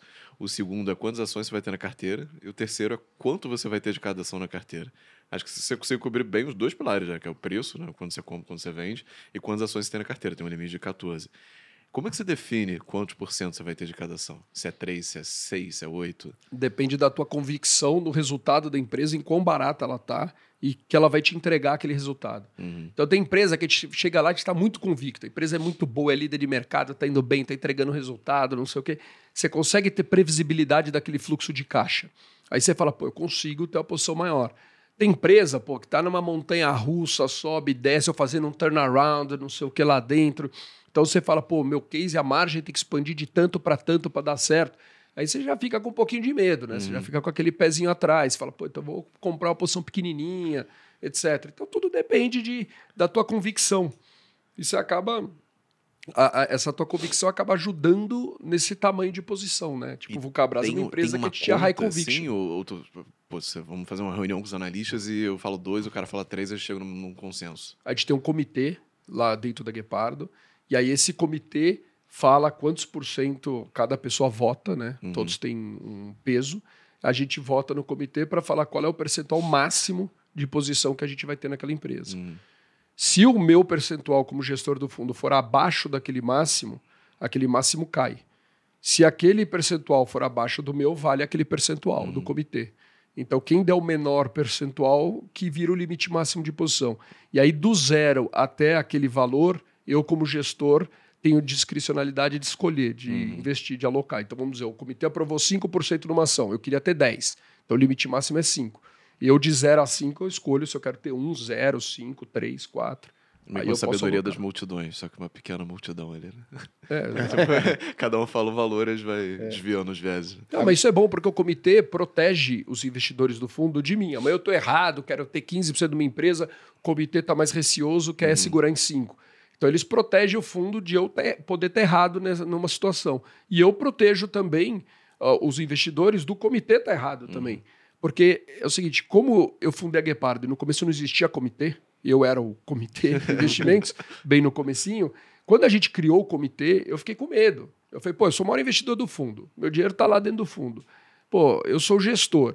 Aí chega o comitê aqui que quer ter 20% de uma ação. Eu não quero. E vai ter 20%? Eu falei, aí eu vou ficar, eu preciso me proteger disso. Como é que eu me protejo do comitê? Fazendo o oposto. né? Eu falei, não, eu tenho veto. Então criamos que eu tenho um poder de veto contra o comitê e o comitê contra mim. Então é o seguinte, o, o comitê pode falar, essa empresa é zero, tá vetada. Ótimo, tá vetada. Né? Eu posso amar a empresa, não vai entrar no fundo. Mas vice-versa, se o comitê amanhã quiser aprovar uma empresa, eu posso vetar. Eu posso falar zero e não vai entrar. Eu acho legal disso, porque tem aquela, aquela lógica do. Acho que é do Bentham nisso. Que é quando você for criar uma medida pública, uma lei, alguma coisa do tipo, você tem que imaginar como seria isso na mão do seu adversário, não na sua mão. Porque senão Claro. é ótimo, funciona muito bem. Eu sou um ditador, vou fazer ditador do bem. É, e é basicamente isso que você fez, né? É tipo, cara, como seria isso se o comitê resolvesse tacar o terror aqui e fosse contra tudo que é lógico? Ele te veta, você veta ele. Então funciona muito bem, né? O exemplo que a gente usava na época era o AGX. Lá no comecinho do AGX, a gente tava com essa discussão do veto, do comitê, etc. O comitê tem peso. Eu, eu usava esse exemplo. Assim, mas vocês dão a louca aqui, todo mundo quer comprar o GX no fundo. Eu odeio o GX. Eu vou vetar. Eu falei, não pode, eu, eu tenho que ter veto. E o Os caras, não, mas a gente não vai querer comprar o né? GX. Eu falei, mas amanhã eu quero comprar o GX, vocês também têm que ter veto em mim. Eu falei, não pode. Esse tipo de empresa não pode ter o risco de entrar no fundo. É, esse exercício de, ah, eu não vou querer, é péssimo, né? Porque é, é, se você não vai querer, não tem problema existir o veto, então. Você não vai Exatamente. querer mesmo? Então você só não vai usar. Mas e se você quiser? E se É. lá na frente tiver um... É, uma OGX2. É, uma BBBX. É, olha, a quantidade, olha a quantidade de empresa vento que abriu o capital. Não, É. muita coisa. Um monte de coisa vento abriu, aí a gente tem medo, pô. A Guepardo não caiu nenhuma, mas, pô, dá medo, né? Desse monte de IPO, um monte de empresa que veio para a Bolsa. Empresas que são startups, venture capital, projetos. E tudo, tinha- muitas podem dar certo, mas outras muitas podem dar errado. Muita coisa coloca tech no nome. Eu acho que Foi um fenômeno recente, assim, né? Que é uma bolha da internet atrasada. É, Bota tech tech lá, o cara faz o quê? Porra, tijolo, sabe? tijolo tech. Uma máquina diferente, né? Tipo isso. É, Mas eu ia perguntar pra vocês agora, começando a entrar aqui no, no cenário atual, É. né? Porque, pô, muita gente fica falando, porra, agora é hora da tech, né? Aqui, é, as techs brasileiras e tudo mais, vai cair juros, vou pegar empresa com beta alto e tal, não sei o quê. Quais os setores que vocês olham hoje, pô, com aquele carinha e fala, esse cara aqui tá pronto pra dar uma... Mas um cara tech? Não, não. Não, eu- Ah, vão Porque Mal tech tem. é- são poucas.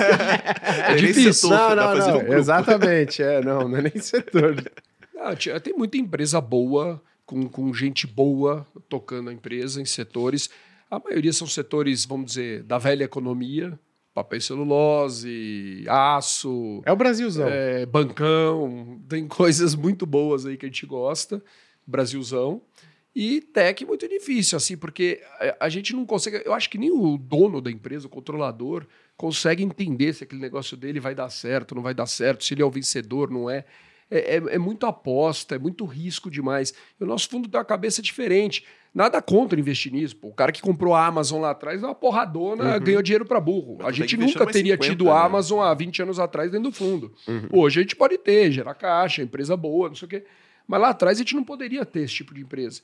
Então, assim, nada contra o cara que acha que, sei lá, o Nubank é o vencedor, ou que o, a Magalu é a nova Amazon. Eu não tenho nada contra, mas a gente não tem como saber, a gente não tem a menor ideia de como avaliar isso. Acho que nem empresa sabe avaliar se eles vão ser, como vai ser a competição nos próximos 5, 10 anos, se eles vão dar certo, se eles vão conseguir sobreviver, quem vai gerar caixa, quem não vai, quem vai ter dinheiro para aguentar, fôlego para aguentar gerar caixa. Pô, você pode morrer no meio do caminho. Então, esses monte de aplicativo que existem por aí, também de capital fechado. Pô, precisa de grana, grana, capital intensivo, e vai botando dinheiro. Pô, tudo bem, mas quem que vai dar certo, quem não vai, quem tem pai rico, quem tem pai pobre, quem morre no meio do caminho. A gente não sabe avaliar isso. Isso é outra forma de investir. O multiplicador é muito maior quando você acerta, você dá porradas monumentais, mas também quando você erra muito. É demais o, o, o- o percentual de erro, o número de empresas que morrem é muito grande. Então a gente prefere ser muito mais conservador e estar em empresas que a gente não erra. Mesmo nessas empresas a gente erra. Então você imagina o seguinte, a Guepardo eh, comete vários erros no meio do caminho. Nesses 22 anos tiveram vários erros.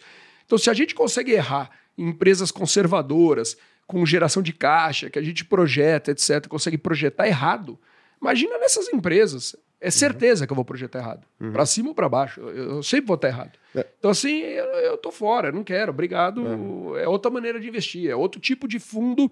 E muitos fundos que se diziam valor, nossos concorrentes, começaram a investir nesse tipo de empresa nos últimos 3, 4 anos. E acho que esse foi o grande erro aí da concorrência. Ceder a Foi, tentação, né? ah, todo mundo cedeu, cara. Todos investiram nesse tipo de empresa, tomaram um risco desnecessário para não ficar de fora, porque o fulano comprou, o ciclano comprou, então eu também tenho que ter, o fulano vai comprar. Nada contra. Uns vão acertar, uns vão errar, vai ter algumas coisas que vão dar certo, mas a gente não sabe avaliar. Então, por exemplo, Magalu, ela é bloqueada, ela não está nas 67 empresas da Guepardo. Nunca esteve. Nunca esteve. Está bloqueada. Sempre esteve bloqueada e continua bloqueada. Então é um negócio que fica travado. Então, assim, a gente não pode investir num negócio que a gente não sabe se vai dar certo. Pode dar certo, mas pode não dar. É o Banco Inter, bloqueado. A gente não pode investir. Uma XP que seria bloqueada lá atrás, por exemplo, hoje em dia não é mais bloqueada. O BTG seria bloqueado lá atrás, hoje não é bloqueado. O Banco BTG já deu certo. O Banco do Brasil é um banco super bom para gente, rentável, que dá certo. Mas tem o governo, né? Você ser sócio do governo, às vezes é melhor você pagar um pouquinho mais caro e ser sócio do Itaú. Uhum. Então, na parte qualitativa. Então, tipo, você pegar o ROI médio de um Banco do Brasil, por exemplo. Os últimos 10, apesar de hoje ele ter se aproximado muito do Itaú, você pega os últimos 10 anos, um Banco do Brasil deve ter um ROI médio de 15%, enquanto o Itaú tem 20, 20,2, qualquer coisa assim. Então, o Itaú tem um ROI muito acima do Banco do Brasil nos últimos 10 anos. Agora, momentaneamente, nos últimos anos, o Banco do Brasil conseguiu fazer um bom trabalho e se aproximar do Itaú, conseguiu. Mas vem um time ruim lá amanhã e volta para 15 o ROI do cara. Entendeu? É, é disso que a gente tem que se proteger dentro da Guepardo.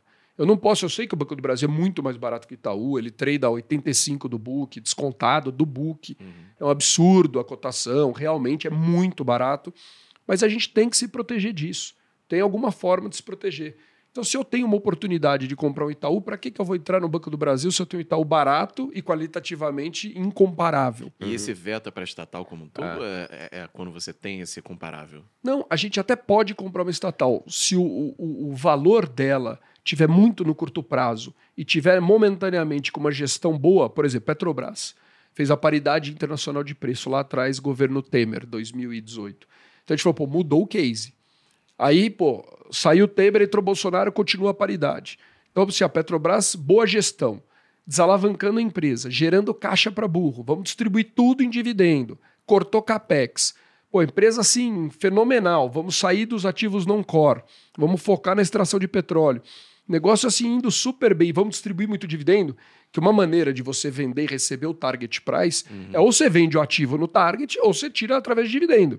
Porque através de dividendo você está sacando dinheiro no target. Uhum. empresa vale 10 bits, dá um bit de dividendo, o saldo metade, virou 9, vale lá metade do valor intrínseco, vamos dizer, ela vale 10. Então você recebeu um, os 9 virou 4,5. Então tá tradando lá 4,5, mas o 1 você já pegou uhum. lá no target. Então, quando paga muito dividendo, é muito boa a empresa, porque a empresa não precisa ir para o target. Através do dividendo, você consegue. Então, um Banco do Brasil, uma Petrobras, para a gente entrar, tem que ter um fluxo de dividendo muito alto e que a gente tenha a tranquilidade que isso vai continuar. A partir do momento que se muda a política de preço da Petrobras, que é o que a gente imaginou que poderia acontecer, o ano passado, quando tinha eleição, estava aquela polaridade 50-50, quem vai ganhar, etc. A gente falou, pô, chegou a hora, vamos vazar da Petrobras desinvestimos lá no primeiro semestre do ano é, passado, pegamos um preço muito bom, a TIR nossa foi espetacular no investimento, saímos de Petrobras. Então, não estamos aqui para correr esse risco. Eu faço um modelo para você que eu te provo que a Petrobras vale 10 reais e outro modelo que eu te provo que vale 60 reais. Uhum. então, assim, um negócio pode valer 10 ou 60 dependendo de uma canetada, eu tô fora, eu não quero estar tá lá. E de um cara que não está é, tá alinhado comigo, quer dizer, o cara não é meu sócio. O cara que dá a canetada, eu dependo da boa vontade dele. Ele não tem interesse nenhum que a empresa dê lucro, não dê lucro, distribua dividendo ou não dê. Ele está pensando é na política, na reeleição, sei lá no quê. Então esse cara não está alinhado comigo. Então eu vou ter um cara desalinhado comigo que numa canetada ele pode fazer a minha empresa que vale 60 vale 10 e ele é o meu sócio e ele que decide. Então assim, por isso que a gente caiu fora de uma Petrobras. E é dificílimo para te voltar. Então, assim, é, são raríssimas as oportunidades. Hoje a gente não está em nenhuma estatal e nem temos a menor vontade de ter uma estatal no fundo com esse governo atual. Agora, se tiver um governo é, mais é, pró-empresa, pró-livre mercado, pró-lucratividade, pró-acionista, empreendedorismo, etc., a gente pode voltar a olhar, desde que esteja também muito barato e o, o, o duration seja bem curto. Uhum. Não adianta você comprar um negócio que o valor está lá na perpetuidade e você nunca vai receber, porque troca o governo, você morreu no próximo uhum. governo. Às vezes tem um governo bom, mas você morre na frente. Então precisa ter um duration curto, precisa entrar também. Eu gostei dessa ideia de olhar o dividendo como se fosse uma antecipação do duration, sabe? Tipo, é porque é literalmente isso, é como é se fosse um cupom, né? Uhum. Isso, Exato. esse é o duration. Uhum. No, no, final é isso. Então, voltando lá no target, no desconto que você perguntou do upside, empresas com duration curto, a gente pode comprar ela com menos desconto. Uhum. Entendeu? Empresa com, com duration muito longo, você precisa ter um desconto maior, porque o valor está tão lá na frente, você vai demorar tanto para ver o dinheiro que você precisa mais desconto você comprar, porque você fala assim, pô, esse negócio eu vou ter que ficar, o cara uhum. faz muito capex, cresce muito, não sei o que, vai levar muitos anos para eu alcançar. E tem empresa tipo uma Vulcabras, desalavancada, gerando caixa, pagando dividendo. Pô, o, o duration é mais curto. Então eu prefiro estar numa empresa dessa que eu vou receber o, meu de volta o meu investimento mais rápido. Gostei, isso aí eu tinha, nunca tive uhum. pensado. É, vai, vai, vai anotar. Mas vocês comentaram que, pô, vocês também é, obviamente, né? Pô, o mercado tá aí, cometem muitos erros e tudo mais. E você até comentou, né? Tem anos que a gente tá entre os melhores, mas tem anos que a gente tá entre os piores também, faz parte. O que interessa é que no acumulado vocês estão super bem. Qual foi o maior erro da Guepardo, assim, que vocês falam, porra, aqui a gente errou, a gente pô, fez conta, tava barato, conversamos com o pessoal, pessoas, parecia tudo legal tal, mas a gente errou. E, e que aprendizado que talvez vocês tenham tirado disso? Uh, se porventura mudou algo na filosofia de vocês, ou acrescentou um tipo de análise a mais, uma conversa a mais? Ah, o maior erro nosso foi Brasil Foods, né? o mais recente, o maior erro nosso. É a empresa que veio da fusão da Sadia com a Perdigão. A Sadia, para a gente, era uma empresa aprovada, uma empresa top, de primeira linha, margem eficiente, margem alta, ROI que bom, crescia, marca líder de mercado, tudo de bom. Aí a gente não tinha a Sadia no portfólio.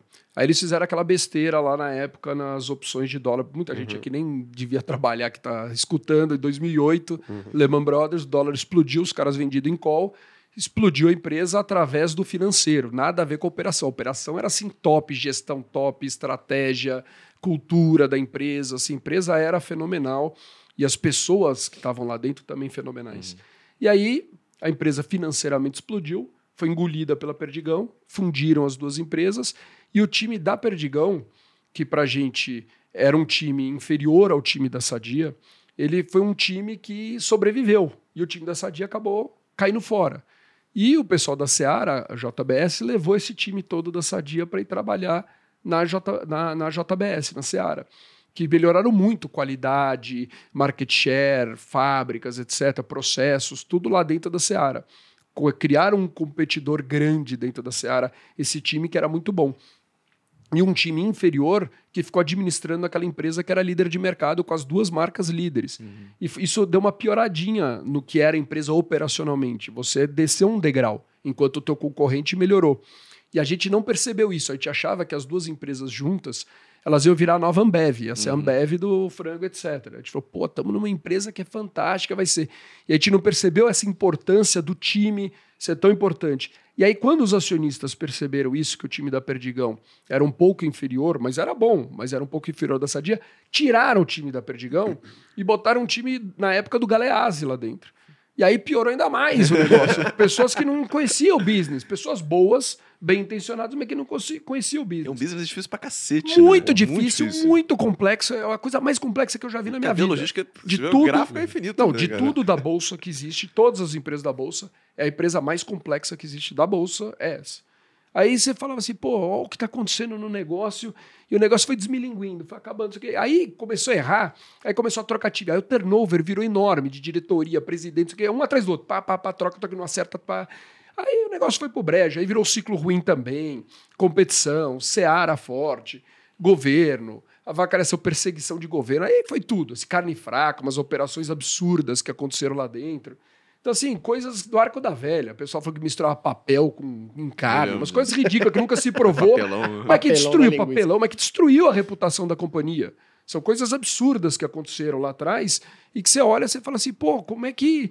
E a gente foi pegando tudo isso daí lá no meio. Saímos bem, desinvestimos bem ainda, mesmo ainda com ganho muito inferior ao CDI.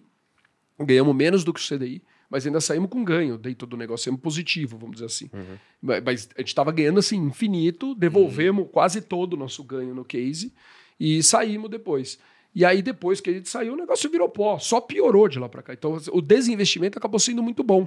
Aliás, todos os nossos erros, depois que a gente saiu, Continua. o negócio moeu. Uhum. Assim, piorou mais do que a gente imaginava. Até que vocês então, têm time, então, né? Hã? vocês têm time até. Não, não, é, é, perder meu time, não. Você errar, o, o, o, importante é você assumir o erro. Como a gente é muito Estopado. racional e tem, trabalha muito em cima de fundamento, a gente não tem amor. Uhum. Então, esse negócio de caiu, ah, errei mesmo, tá barato, tô perdendo dinheiro, ah, então deixa ela aí. Não existe Vou isso dentro da Guepar. É não, perdi, errei. É. Pô, achava que a empresa valia 100, paguei 50.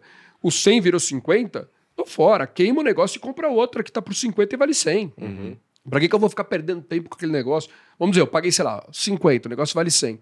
O 50 caiu para 40. Pô, tô perdendo lá 20% no negócio. O 50 caiu para 40. Mas, tem uma, mas o, o, meu 100 virou 50. Então, meu upside é de 40 para 50. Tem uma outra empresa que vale 100 tá por 50. Pô, tô fora dessa aqui para ganhar 25% e vou para uma outra hum. para ganhar 100%. É, a, a pessoa física ela acha que é carimbo, né? Eu perdi com essa daqui, eu vou ter que recuperar Não, com essa aqui. É. Sendo que tem um mar, pode ter um mar de oportunidade, Não né? Quer vender, seria... né? Exatamente. O Leandro sofre isso na, na pele, né? porra. né? Que a pessoa Fui física... dentista esses dias. Mas o dentista não quer conversar disso. Você vive essa porra. Você não quer conversar disso, conversar de escritório. É o pior lugar né, pra você falar. Você tá lá com a boca é. Aí, pô, cutucando lá. Não, pô, comprei IRB. Perdi dinheiro pra caramba. Mas não vou ficar lá pra até recuperar. Até o resto da vida. Eu, porra, vende. Compra qualquer outra coisa. Você não, não sabe. Vai recuperar no mesmo ativo. Não, mas por isso que eu acho que a pessoa física fica com aquela lista que você comentou de 45 empresas. É. Porque as que dão certo, ele ganha 10% e vai embora porque ele, ele nem sabe que ele ganhou. Ele faz o e, inverso é, do que deveria e ser que caiu, vira lixeira. Exato. Não, não, vou deixar lá uma hora, volta.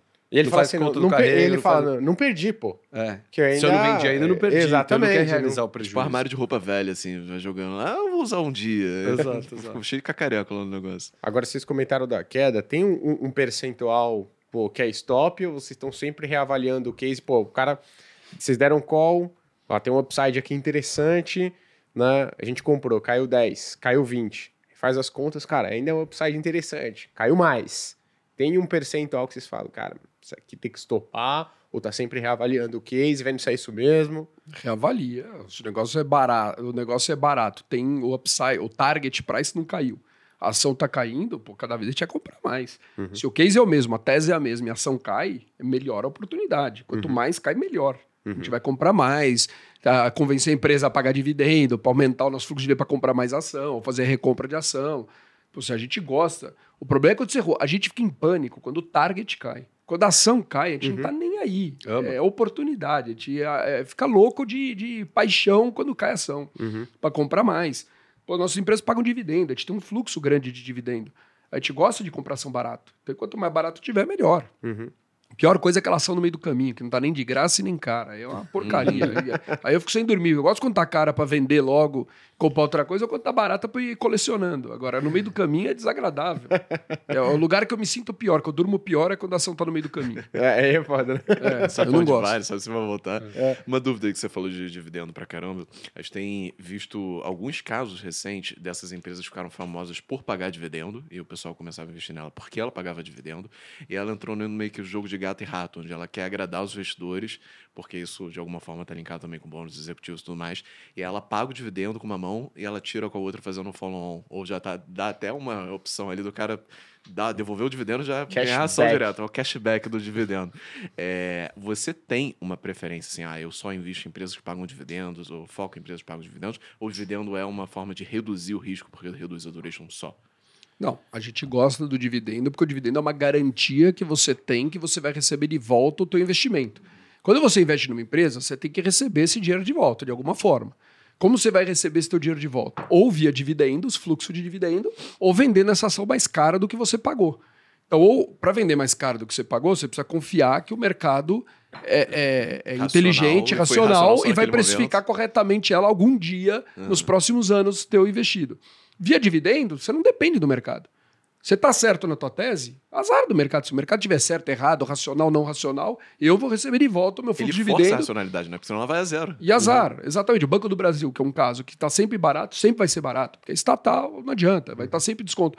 Mas ele paga tanto dividendo, tem um fluxo grande de dividendo, que é uma forma de você investir no negócio e receber teu dinheiro de volta. Você fala, tudo bem, vai ficar barato para sempre, mas eu tô lá por causa do dividendo. Vou receber e acabou. Essa é uma forma de pensar. Eu não tenho o Banco do Brasil, mas é uma forma de pensar. Então é isso. A gente gosta do dividendo por ser uma forma. Agora, quando a empresa é muito boa, cresce, tem um time muito bom, tem um capex bom com tira alta para fazer. Pô, a gente está vendo aquele futuro, tudo bem, a gente abre mão do dividendo. Vou vou ficar 5, 6 anos sem receber dividendo dessa empresa, ou 7, mas tem um futuro tão promissor que você fala, vamos embora. É porque supondo assim, a empresa re- consegue, consegue reinvestir o negócio a 35% ao ano. Retorno imaginável, assim. Vocês têm um retorno de 20%, pô, é melhor, Melhor deixar coisa pra empresa, de né? Exato. Muito bom. a gente gosta. Que é raro. Claro, mas a gente gosta. Tem empresa ótimo, muito boa que cresce muito, com o EVA grande, né? A gente olha muito o ROIC versus o custo de capital, né? O, o importante é o EVA né, da empresa. E você olhar o valor econômico adicionado, né? Então, você olhar essa, essa, essa diferença, esse spread, que é o importante, né? Quando a empresa consegue ganhar muito dinheiro em cima disso, pô, é fenomenal. Esse é o show. Boa. A gente falou do, do maior erro, né? E o maior acerto de vocês? Ah, tiveram muitos acertos. Bom, né? É, tiveram uns muito antigos que o pessoal à toa, O né? pessoal não vai, não vai saber o que é que eu tô falando. Belgo Mineira, que depois virou Arcelor. A Cesita, que também foi fechado capital pela, pela Arcelor. É, Ipiranga, que depois virou Grupo Ultra. São ah, das antigas, né? Os grandes acertos lá atrás, antigamente, no- na primeira década, vamos dizer assim. E na segunda década teve a Simpar, foi um grande acerto, apesar de ter ficado sete anos e meio na carteira. Então, no final, a TIR foi 18,8, não foi boa, foi pior que a do fundo, mas em multiplicação de dinheiro foi a maior. É, o problema é que ficou muito tempo Clabinho, no o primeiro fundo. investimento agora de Clabinho. 18 até 2021. Clabin, a gente deu uma porrada enorme até 2021, saímos da Clabin. Agora ela derreteu, né? Celulose cai de mil dólares para 450, todo mundo moia a Clabin, voltamos para Clabin, estamos de novo nela. Essa é outra empresa que foi uma TIR fantástica. Cosan, É. Cosan, em 2019 e 20, a gente pegou uma porrada muito grande, foi assim, fenomenal. Vulcabras, né, atual, últimos dois, três anos, Vulcabras é a maior porrada do fundo. Gerdau 2020, 2021. Gerdau na pandemia, pô, 2020 e 21 a gente comprou muita Gerdau, pegou a porrada. Isso é bom, Saímos né, cara? bem. Porque vocês estão falando vários cases. E tem, tem fundo que ele é É conhecido mono, por... mono, Mono mono case, case. é a famosa Monocase. Então, tipo, o cara acertou uma porrada na história dele, porrou, acabou, né? Tipo, aposentou. É, exatamente, né? Então, É, pô, não, é- A gente tem muita história de muita porrada. E grande, assim. Porque, como a gente é um fundo concentrado, a gente tem poucas posições. Então, é, ó, a gente tem que ter tido muito acerto Uhum. em poucas. E as posições ficam na média três anos, a gente tem Aham. 22 anos de história. Então você fala, pô, deve ter tido pelo menos uns 15, 20 grandes acertos aí dentro do O fundo. negócio tem que ter triplicado, mais ou menos, assim, né? Não, várias empresas com muita porrada, né? Foi Assim, Petrobras tinha- foi outra também porrada. É, é o era a a terceira maior posição do fundo, de 20, 21. É o que a gente chama de consistência, né? Porque uma coisa é você pegar um fundo, ah, pô, nos últimos 20 anos, sei lá, o cara tá explodindo.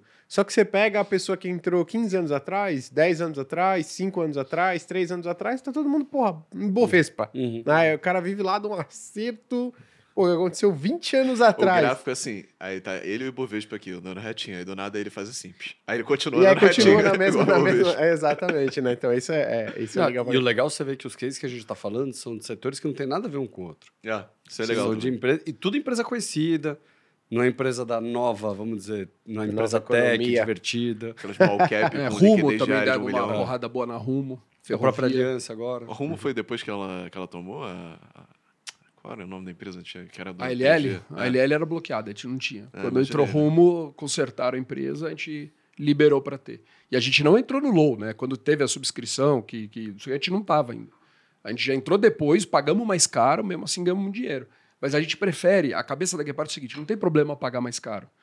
Desde que te entenda. Eu preciso entender que o negócio vale 100, eu tô pagando 50, ou 80, ou 60, tanto faz. Mas eu preciso entender que vale 100.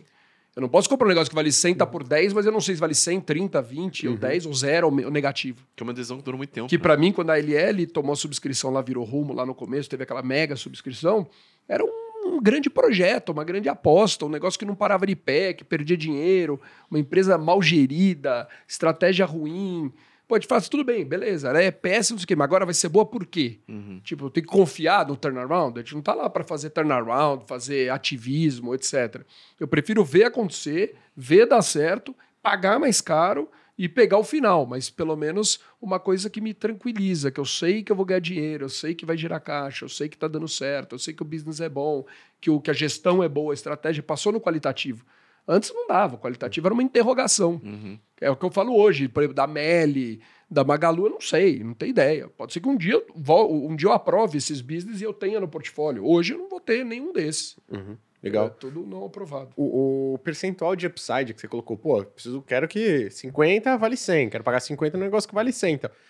Né, 70 no negócio que vale 100. Qual que é o percentual de upside que tem que ter ali para vocês considerarem colocar ah, no, no portfólio de vocês? Ah, não existe esse número. É, depende, é, compara, é comparado com os outros, né? Depende do momento. Né? É, depende. ó, se está tudo por 60, vale 100. Aí é 60. Se tiver tudo por 50, é 50. A de 80 ficou cara. Uhum. Quando tá tudo por 50, a de 80 ficou cara. Quando tá tudo por 60, e assim vai. assim Depende por do setor também. É sempre previsibilidade. Uhum. Legal. Mas a gente está sempre comparando tudo com tudo. Essas 67 empresas, a gente sempre compara entre elas. Quem são as mais baratas, as mais caras. E a gente olha nas mais baratas uh, o que, que tem ali para te comprar, que é bom, que a gente tem tranquilidade e conforto que vai entregar. E são. Vai, pode falar. Não, não, pode Eu continuar. ia falar, são Não, acho que- 67 empresas, mas aí, pô, você, você encontra aqui que.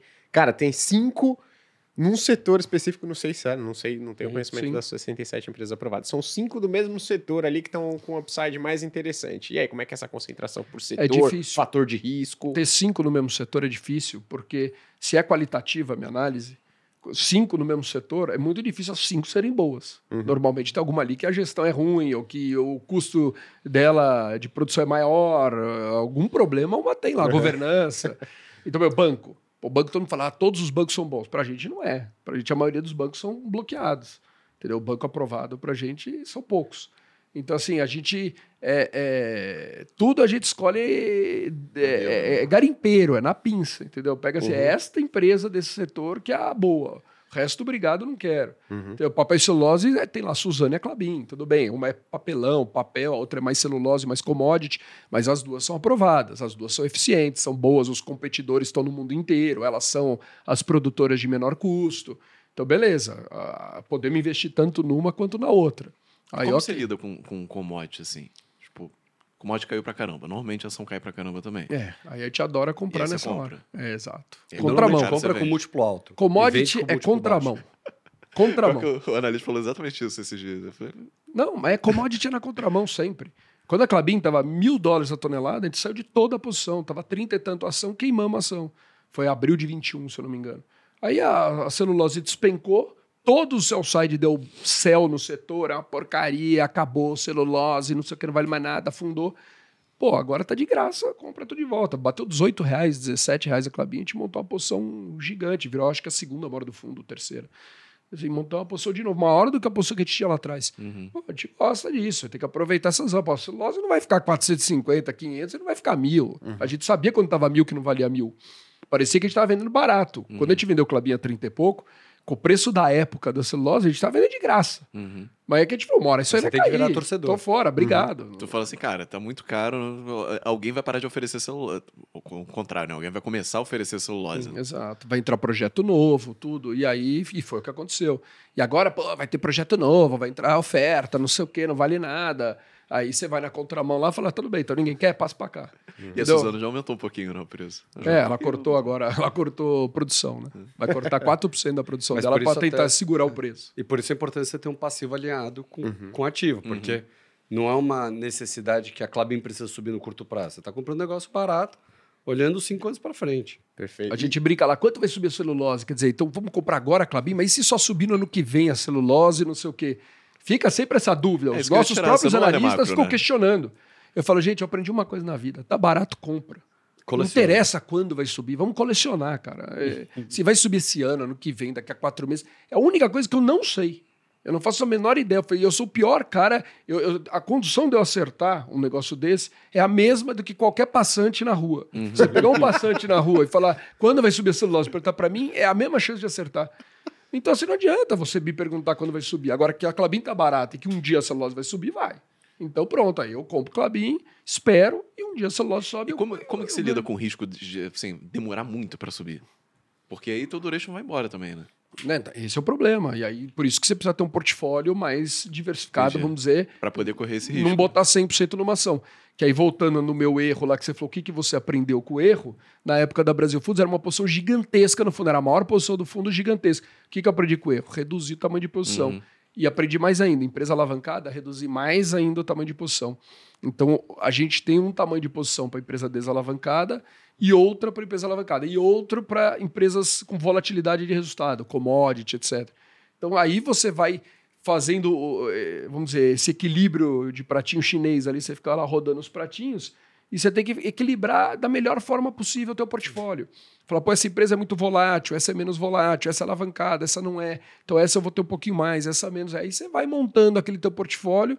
Aí é uma mágica quase, né? Você... Aí é ajuste fino. É, ter, ter 22 anos de história, né, o pessoal não leva tanto essa importância de você ter muito tempo de casa.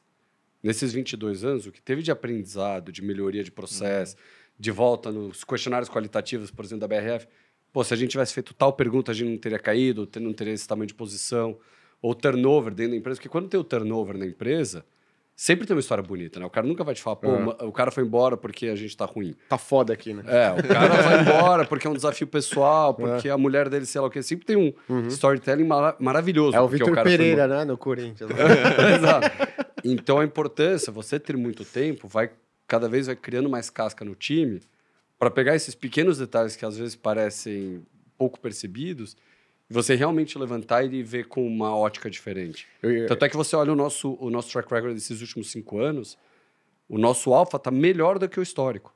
Porque cada vez a gente vai aprimorando o- a gestão do fundo. né, eu ia falar justamente isso. Eu ia falar o, a- o pessoal dá pouco, pouca importância para a experiência de um time que já vem há bastante tempo, né? Uhum. E vocês estão bastante. A, a- média do, de vocês trabalhando junto ali é alta, né? Do pessoal que trabalha na, na Guepardo. Sim, sim. É, os sócios lá, eu 2001, Ricardo 2007, Roberto 2009, Rafael Rafael, 2002. 2012, é, Henrique Henrique, 2017, 17. aí já são pessoas mais recentes. Legal. Mas assim, os quatro mais antigos estão lá já há 11 anos, o quarto há 11 anos, vamos dizer, A juntos. gente brinca, o currículo do pessoal lá é uma página. Eu tive dois empregos, É um o Otávio tweet, teve né? zero. tive dois contando com o Guepardo. Aham. É, Olha. Não, pô, são 12, né? Um terço da empresa tá lá há É, muito exato. tempo. Exato. Agora, eu- o que eu ia. Hoje, se a gente faz, por exemplo, um podcast falando, pô, como investir em ações no governo Lula. Cara, bomba. né? E a gente tá pegando aqui que não é muita filosofia de vocês ficar, ah, governo tal, governo Y, governo X, Y, Z. Mas tem alguma mudança no portfólio que vocês fizeram depois que vocês observaram o resultado das eleições? Tanto pro, né, digamos, reduzir a exposição em alguma empresa, quanto para falar, ó, agora aqui é a oportunidade. Ou não, zero. Não, você trabalhar com empresa, a parte de oportunidade é sempre as baratas, com qualitativo bom, são as oportunidades. Agora, eu acho que o, o que a gente dá muita importância lá é nesse duration que a gente falou para vocês curto. O duration ser curto te dá uma segurança e uma previsibilidade muito grande. Então você fala assim, pô, com Lula as ações não vão para o target, vai ser muito mais difícil eu desinvestir das empresas no preço justo. Tudo bem, mas eu tenho um fluxo de dividendo que me faz sair no target de um percentual das minhas companhias todo ano e recomprar mais empresas baratas. Então, é, essa importância do dividendo e do duration curto e do valor, ou geração de caixa, está muito nos próximos anos e não na perpetuidade. Isso é muito importante quando você tem um cenário incerto pela frente. Ah, obviamente que o inverso também é verdadeiro. Se você acha que tudo vai para o target, entrou um governo pró-mercado, liberal, etc., essas empresas vão andar menos do que as empresas com crescimento, as empresas com valor mais lá na frente. Uhum. Então, assim, vamos dizer, amanhã o Zema ou o Tarcísio, ou sei lá quem vai ser o presidente do Brasil. Aí essa carteira não seria tão boa, né? Uhum. É melhor você ter uma carteira olhando o futuro. Então é isso que a gente faz, né? A gente tenta sempre equalizar da melhor forma o portfólio para o momento que você está. Mas a gente nunca olha é, top-down, né? Nunca o macro, uhum. né? Sempre é aquela oportunidade, aquela empresa. E se a empresa tem duration curto, ok. É sempre comparando uma com a outra. Uhum. A gente tem shopping center no, no portfólio, que são empresas super resilientes, geradoras de caixa, distribuidoras de dividendo, etc. Isso é importante você Legal. ter no momento desse. Legal, top. Quais são a, qual é a maior convicção de vocês hoje? Você falou muito de Vulcabras, quando a gente pediu né, exemplos de empresa eficiente e tal, o negócio que você está procurando, você falou Vulcabras, Vulcabras. É a maior convicção hoje? É, continua sendo a maior posição posição nossa. A gente gosta muito da, da Vulcabras, né? Mesmo depois de 400%, é isso? É, desde que a gente comprou uns 200 e poucos por cento, tá. 200 e poucos, mas a gente gosta muito de Vulcabras. Ela, a empresa é líder de mercado, é tudo que eu falei, qualitativo excepcional. A empresa, assim, eu trabalhei, né? Eu fui conselheiro de administração lá durante dois anos, fui do comitê de auditoria da Vulcabras. Sim, é um negócio fenomenal. O que eu vi lá, eu renunciei ao, ao meu cargo agora na, na na, na Assembleia, nessa última, agora em abril. Mas, assim, o que eu vi acontecendo lá dentro da Vulcabras, assim, me deixa super tranquilo. As pessoas lá, assim, o nível das pessoas, o nível do comitê de auditoria, o nível dos processos, o planejamento, é tudo, assim, muito bacana. Ter feito parte daquilo, é tudo estado da arte. A Mizuno, pô, eu vi eles integrarem a Mizuno, né? A Mizuno era da Alpargatas. Eu vi eles integrarem a Mizuno dentro da fábrica, uma coisa excepcional que eu vi lá que eu vi esses caras fazendo, assim, é estado da arte, assim. Eu nunca vi uma coisa tão bem feita, com tanta sinergia, sem ruptura, sem nenhuma confusão no meio do caminho. Pô, imagina se enfiar uma Mizuno dentro uhum. de uma uhum. fábrica de uma Olímpicos, tirar uma Zaleia, passar para Grandene. É, é só confusão. E aquele negócio é um reloginho, obviamente. Teve lá uns problemas, trabalho manual, teve que fechar tênis com a mão nos primeiros meses, um ou outro, contratar lá 500 funcionários a mais para resolver, depois ajustou de novo. Mas, pô, o que os caras fizeram lá, o que está azeitado a empresa, as máquinas, os investimentos que foram feitos nos últimos cinco anos, o que está moderno o parque fabril deles, mais moderno da América Latina, o melhor, o maior, que eles estão competitivos, a tecnologia que os caras têm lá, o centro de desenvolvimento. Então, tudo isso eu entendo, eu, eu sei o, os riscos que eu estou correndo, assim, porque a gente conhece muito o negócio. Você sabe que aquilo ali é um reloginho, vamos dizer assim, que está azeitado, vamos dizer assim, não, não, tem confusão. Empresa é o inverso do que a gente falou lá da uhum. Brasil Foods, que troca diretor, troca presidente, troca não sei o quê, troca time, manda embora fulano, manda ciclano, a fábrica deu problema. Complexo. Lá é zero complexo. Lá é um relógio, cara. Os caras sabem quantos tênis produz por dia, não sei o que, não erra um dia. E é uma grande Sabe? fábrica, né? Não é? Não depende 17 de mil funcionários, negócio monstruoso. Cara. Mas assim, é uma fabricona no Ceará e outra na Bahia. Uhum. Mas assim, é, tudo que os caras fazem é racional, é com conta. Pô, é o maior ROIC do setor. O ROIC da Vulcabras é maior do que o da Arezo, é maior do que o da Pargatas, é maior que o da Grandene. Então, assim, o cara tem o maior retorno sobre o capital investido, a maior margem EBITDA, a maior margem líquida. É a empresa que mais cresceu receita, a empresa que mais cresceu lucro por ação. Pega nos últimos cinco anos, Vê a empresa de todo o setor lá que mais cresceu lucro líquido por ação. Foi eles. Carezo também cresceu bem o lucro líquido por ação, mas teve oferta de ações, ela diluiu. Então o lucro líquido por ação dela não cresceu igual. O lucro líquido dela cresceu quase igual ao da Vulcabras, mas por ação não. O da Vulcabras ainda cresceu mais. Então, você vê que a empresa assim, é fenomenal e líder de mercado, assim, umas coisas que você não acredita. O poder da marca dos caras, as três marcas, são fenomenais. E ainda tem coisa pra vir aí, né? Não, tomara, né? Agora eu não trabalho mais lá, né? Mas vamos. Não, mas é acionista, né? Tá? Sou, pô, tô lá. Mas não, a empresa é muito boa, assim, a empresa é show de bola. Então, é, é o maior case nosso, obviamente, temos um conforto enorme em Clabin, estamos no Grupo Ultra, Itaú, estamos em várias empresas, assim, temos conforto, tudo que a gente investe na Gerdau também, grandes. tá? Gerdau é pequenininha, é uma posição Ah, muito pequena nossa. Tinha falado de aço. É, a Vulcabras, pergunta que eu tinha é é mais relacionada a incentivo fiscal, né? Porque tá, vai entrar em voga reforma tributária, blá, blá. E normalmente, empresa de varejo, principalmente varejo de moda, tem, tem incentivos fiscais e tudo mais. Você acha que existe um risco, de mudando para o IVA, por exemplo, isso afetar eh, algumas empresas, incluindo talvez a Vulcabras? Não, isso sempre tem, né? Esse risco sempre tem, mas eu fico pensando aqui de longe. Pô, cara, todas as fábricas que são do Nordeste têm incentivo.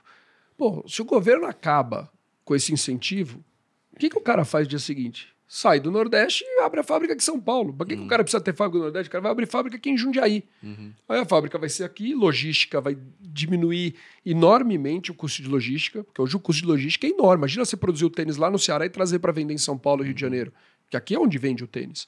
Então, assim, hoje é, é completamente ineficiente pelo fato do incentivo fiscal valer a pena. Se parar de valer a pena, essa fábrica da Bahia, do Ceará, não tem sentido nenhum existir. Elas vão existir aqui em São Paulo.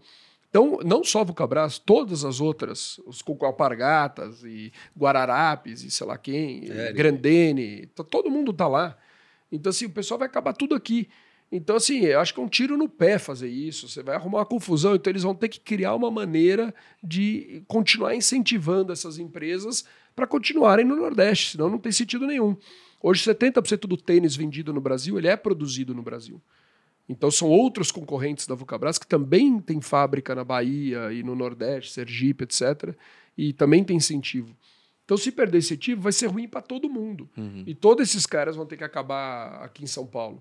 Então que é ruim é, mas assim, como vai ser isso? Aonde vai ser? Vai parar aqui? Não vai? Muda a fábrica? Não muda? Então assim, a Zona Franca de Manaus já falaram que tiraram fora, né? Que não vai perder o incentivo. Então assim, mas quem vai? Por exemplo, Extrema. Todo o e-commerce do Brasil, de todas as empresas, tem extrema. Se acabar isso, dia seguinte vem para São Paulo. Quem vai ter? O que, que vai existir em extrema? Nada. Umas ineficiências bizarras, né? Então, mas você acaba com o extrema no dia seguinte, você acaba com o Nordeste. Então, assim, são coisas que você tem que pensar, porque é muito difícil você tirar isso. Pô, Zona Franca de Manaus, acaba. A cidade de Manaus inteira funciona baseada na Zona Franca. Tem 3 milhões de habitantes, sei lá quantos tem de habitantes lá. Como é que você faz com, esse, com essas pessoas? Acaba, vira guerra civil lá. Então não dá para tirar.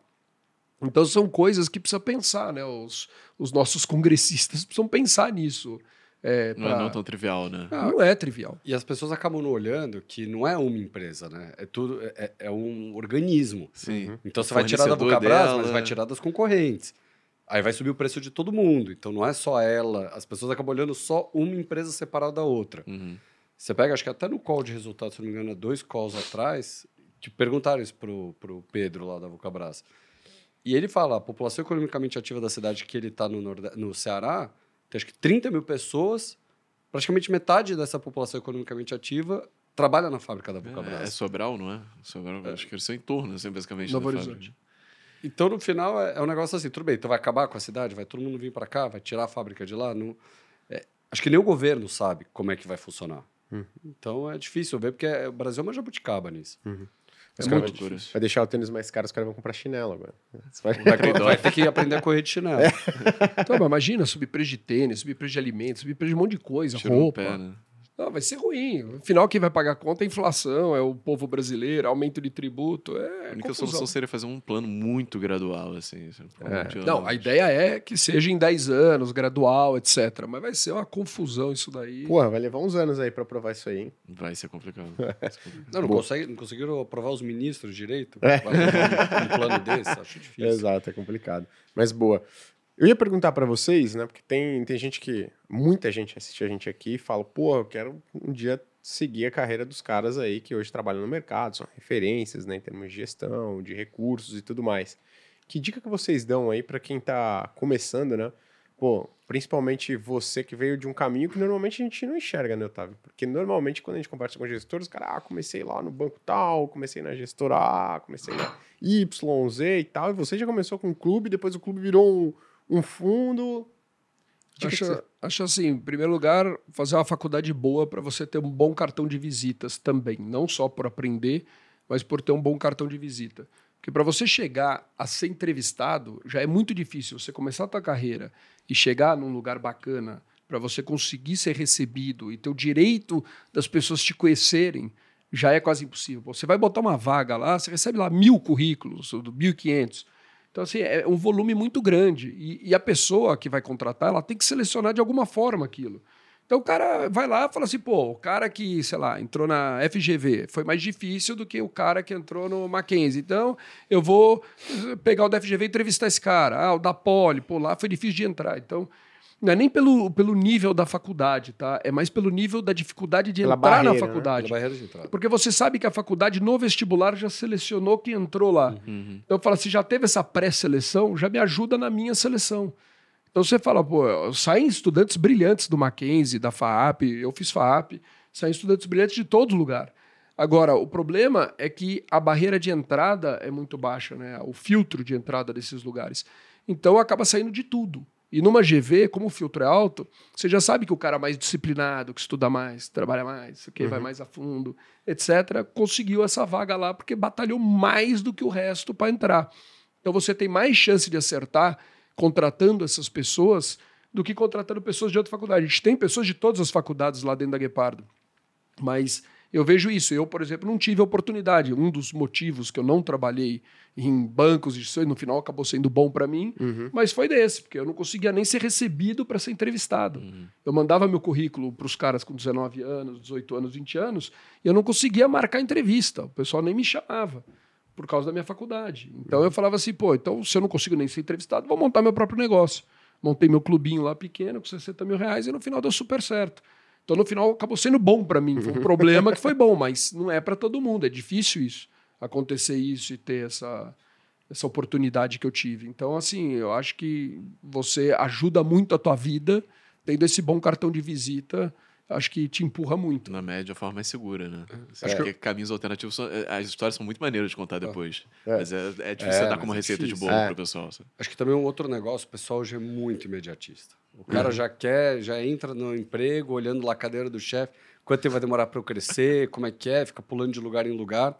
E você vê os- as pessoas que realmente deram certo, são pessoas que estão no mesmo lugar há 10 anos, né? Vão ter momentos bons, vão ter momentos ruins, vão aguentar o tranco. Então, acho que as pessoas, normalmente é isso. Aí já estão num lugar, aí um outro lugar, que às vezes é pior, mas está oferecendo mil reais a mais, o cara já quer ir embora, porque vai subir de analista júnior para analista pleno, mas o lugar não vai dar a base, ou não vai ensinar ele como o lugar que ele estava antes. Então, as pessoas no final acabam olhando muito o Instagram do outro, né? Ver o amigo bem sucedido, acha que a vida é fácil, então quer pular rápido de galho em galho. E é difícil. E hoje em dia, cada vez mais a gente vê isso. Então é difícil o cara que está lá quietinho no mesmo lugar, trabalhando, estudando. Essa garra, né? essa resiliência, né? É. Precisa ter muita garra. O pessoal não tem garra. Aham. É difícil o cara competitivo, que tem garra. Sangue no olho, né? sangue no olho e Ah, e quer ficar lá e aguenta e vai ter propósito, fala, dane, se vou ficar. É E às difícil. vezes vale mais o- a pena alguém que não é tão inteligente, mas tem essa garra, do que o cara que é muito inteligente. Mil mas vezes mais. Mil vezes mais. Muito mais. né? E outra coisa muito boa é o equilíbrio emocional, né? Também vale É. muito mais. Muita gente fala da inteligência, do QI, né? E eu acho que o QI é muito mais importante, pô. O equilíbrio emocional, assim. Eu vejo caras inteligentíssimos que só fazem besteira porque o cara pensa tanto, é tanto ele é tão afobado, tão ansioso, que o cara estopa no low, copa no high, só faz besteira, fica nervoso. E por outro lado, eu vejo outros caras que não são tão brilhantes, mas que o cara tem o sangue frio, o cara é equilibrado emocionalmente, vai lá, sabe, e contra o efeito manada, não tem o fear of missing out, não tem essa FOMO. Então o cara sabe lá comprar barato, sabe vender caro, o cara é mais, mais vamos dizer, controlado, tem um estômago melhor, aguenta mais a volatilidade e a pancada. Mais importante que o QI. Muito Cê- mais cê importante. E- e- Muito mais. E tem como treinar? Ih, caramba. Aí, ó, meu. Ficou nervoso. Tá, tá destruindo aqui, Foi hein, Gabriel? Pô, você puxou o fio aqui, hein? e tem como treinar essa, a- a- esse equilíbrio emocional? Ou... Ah, dificílimo, cara. Eu acho que já tem um pedaço importante que nasce.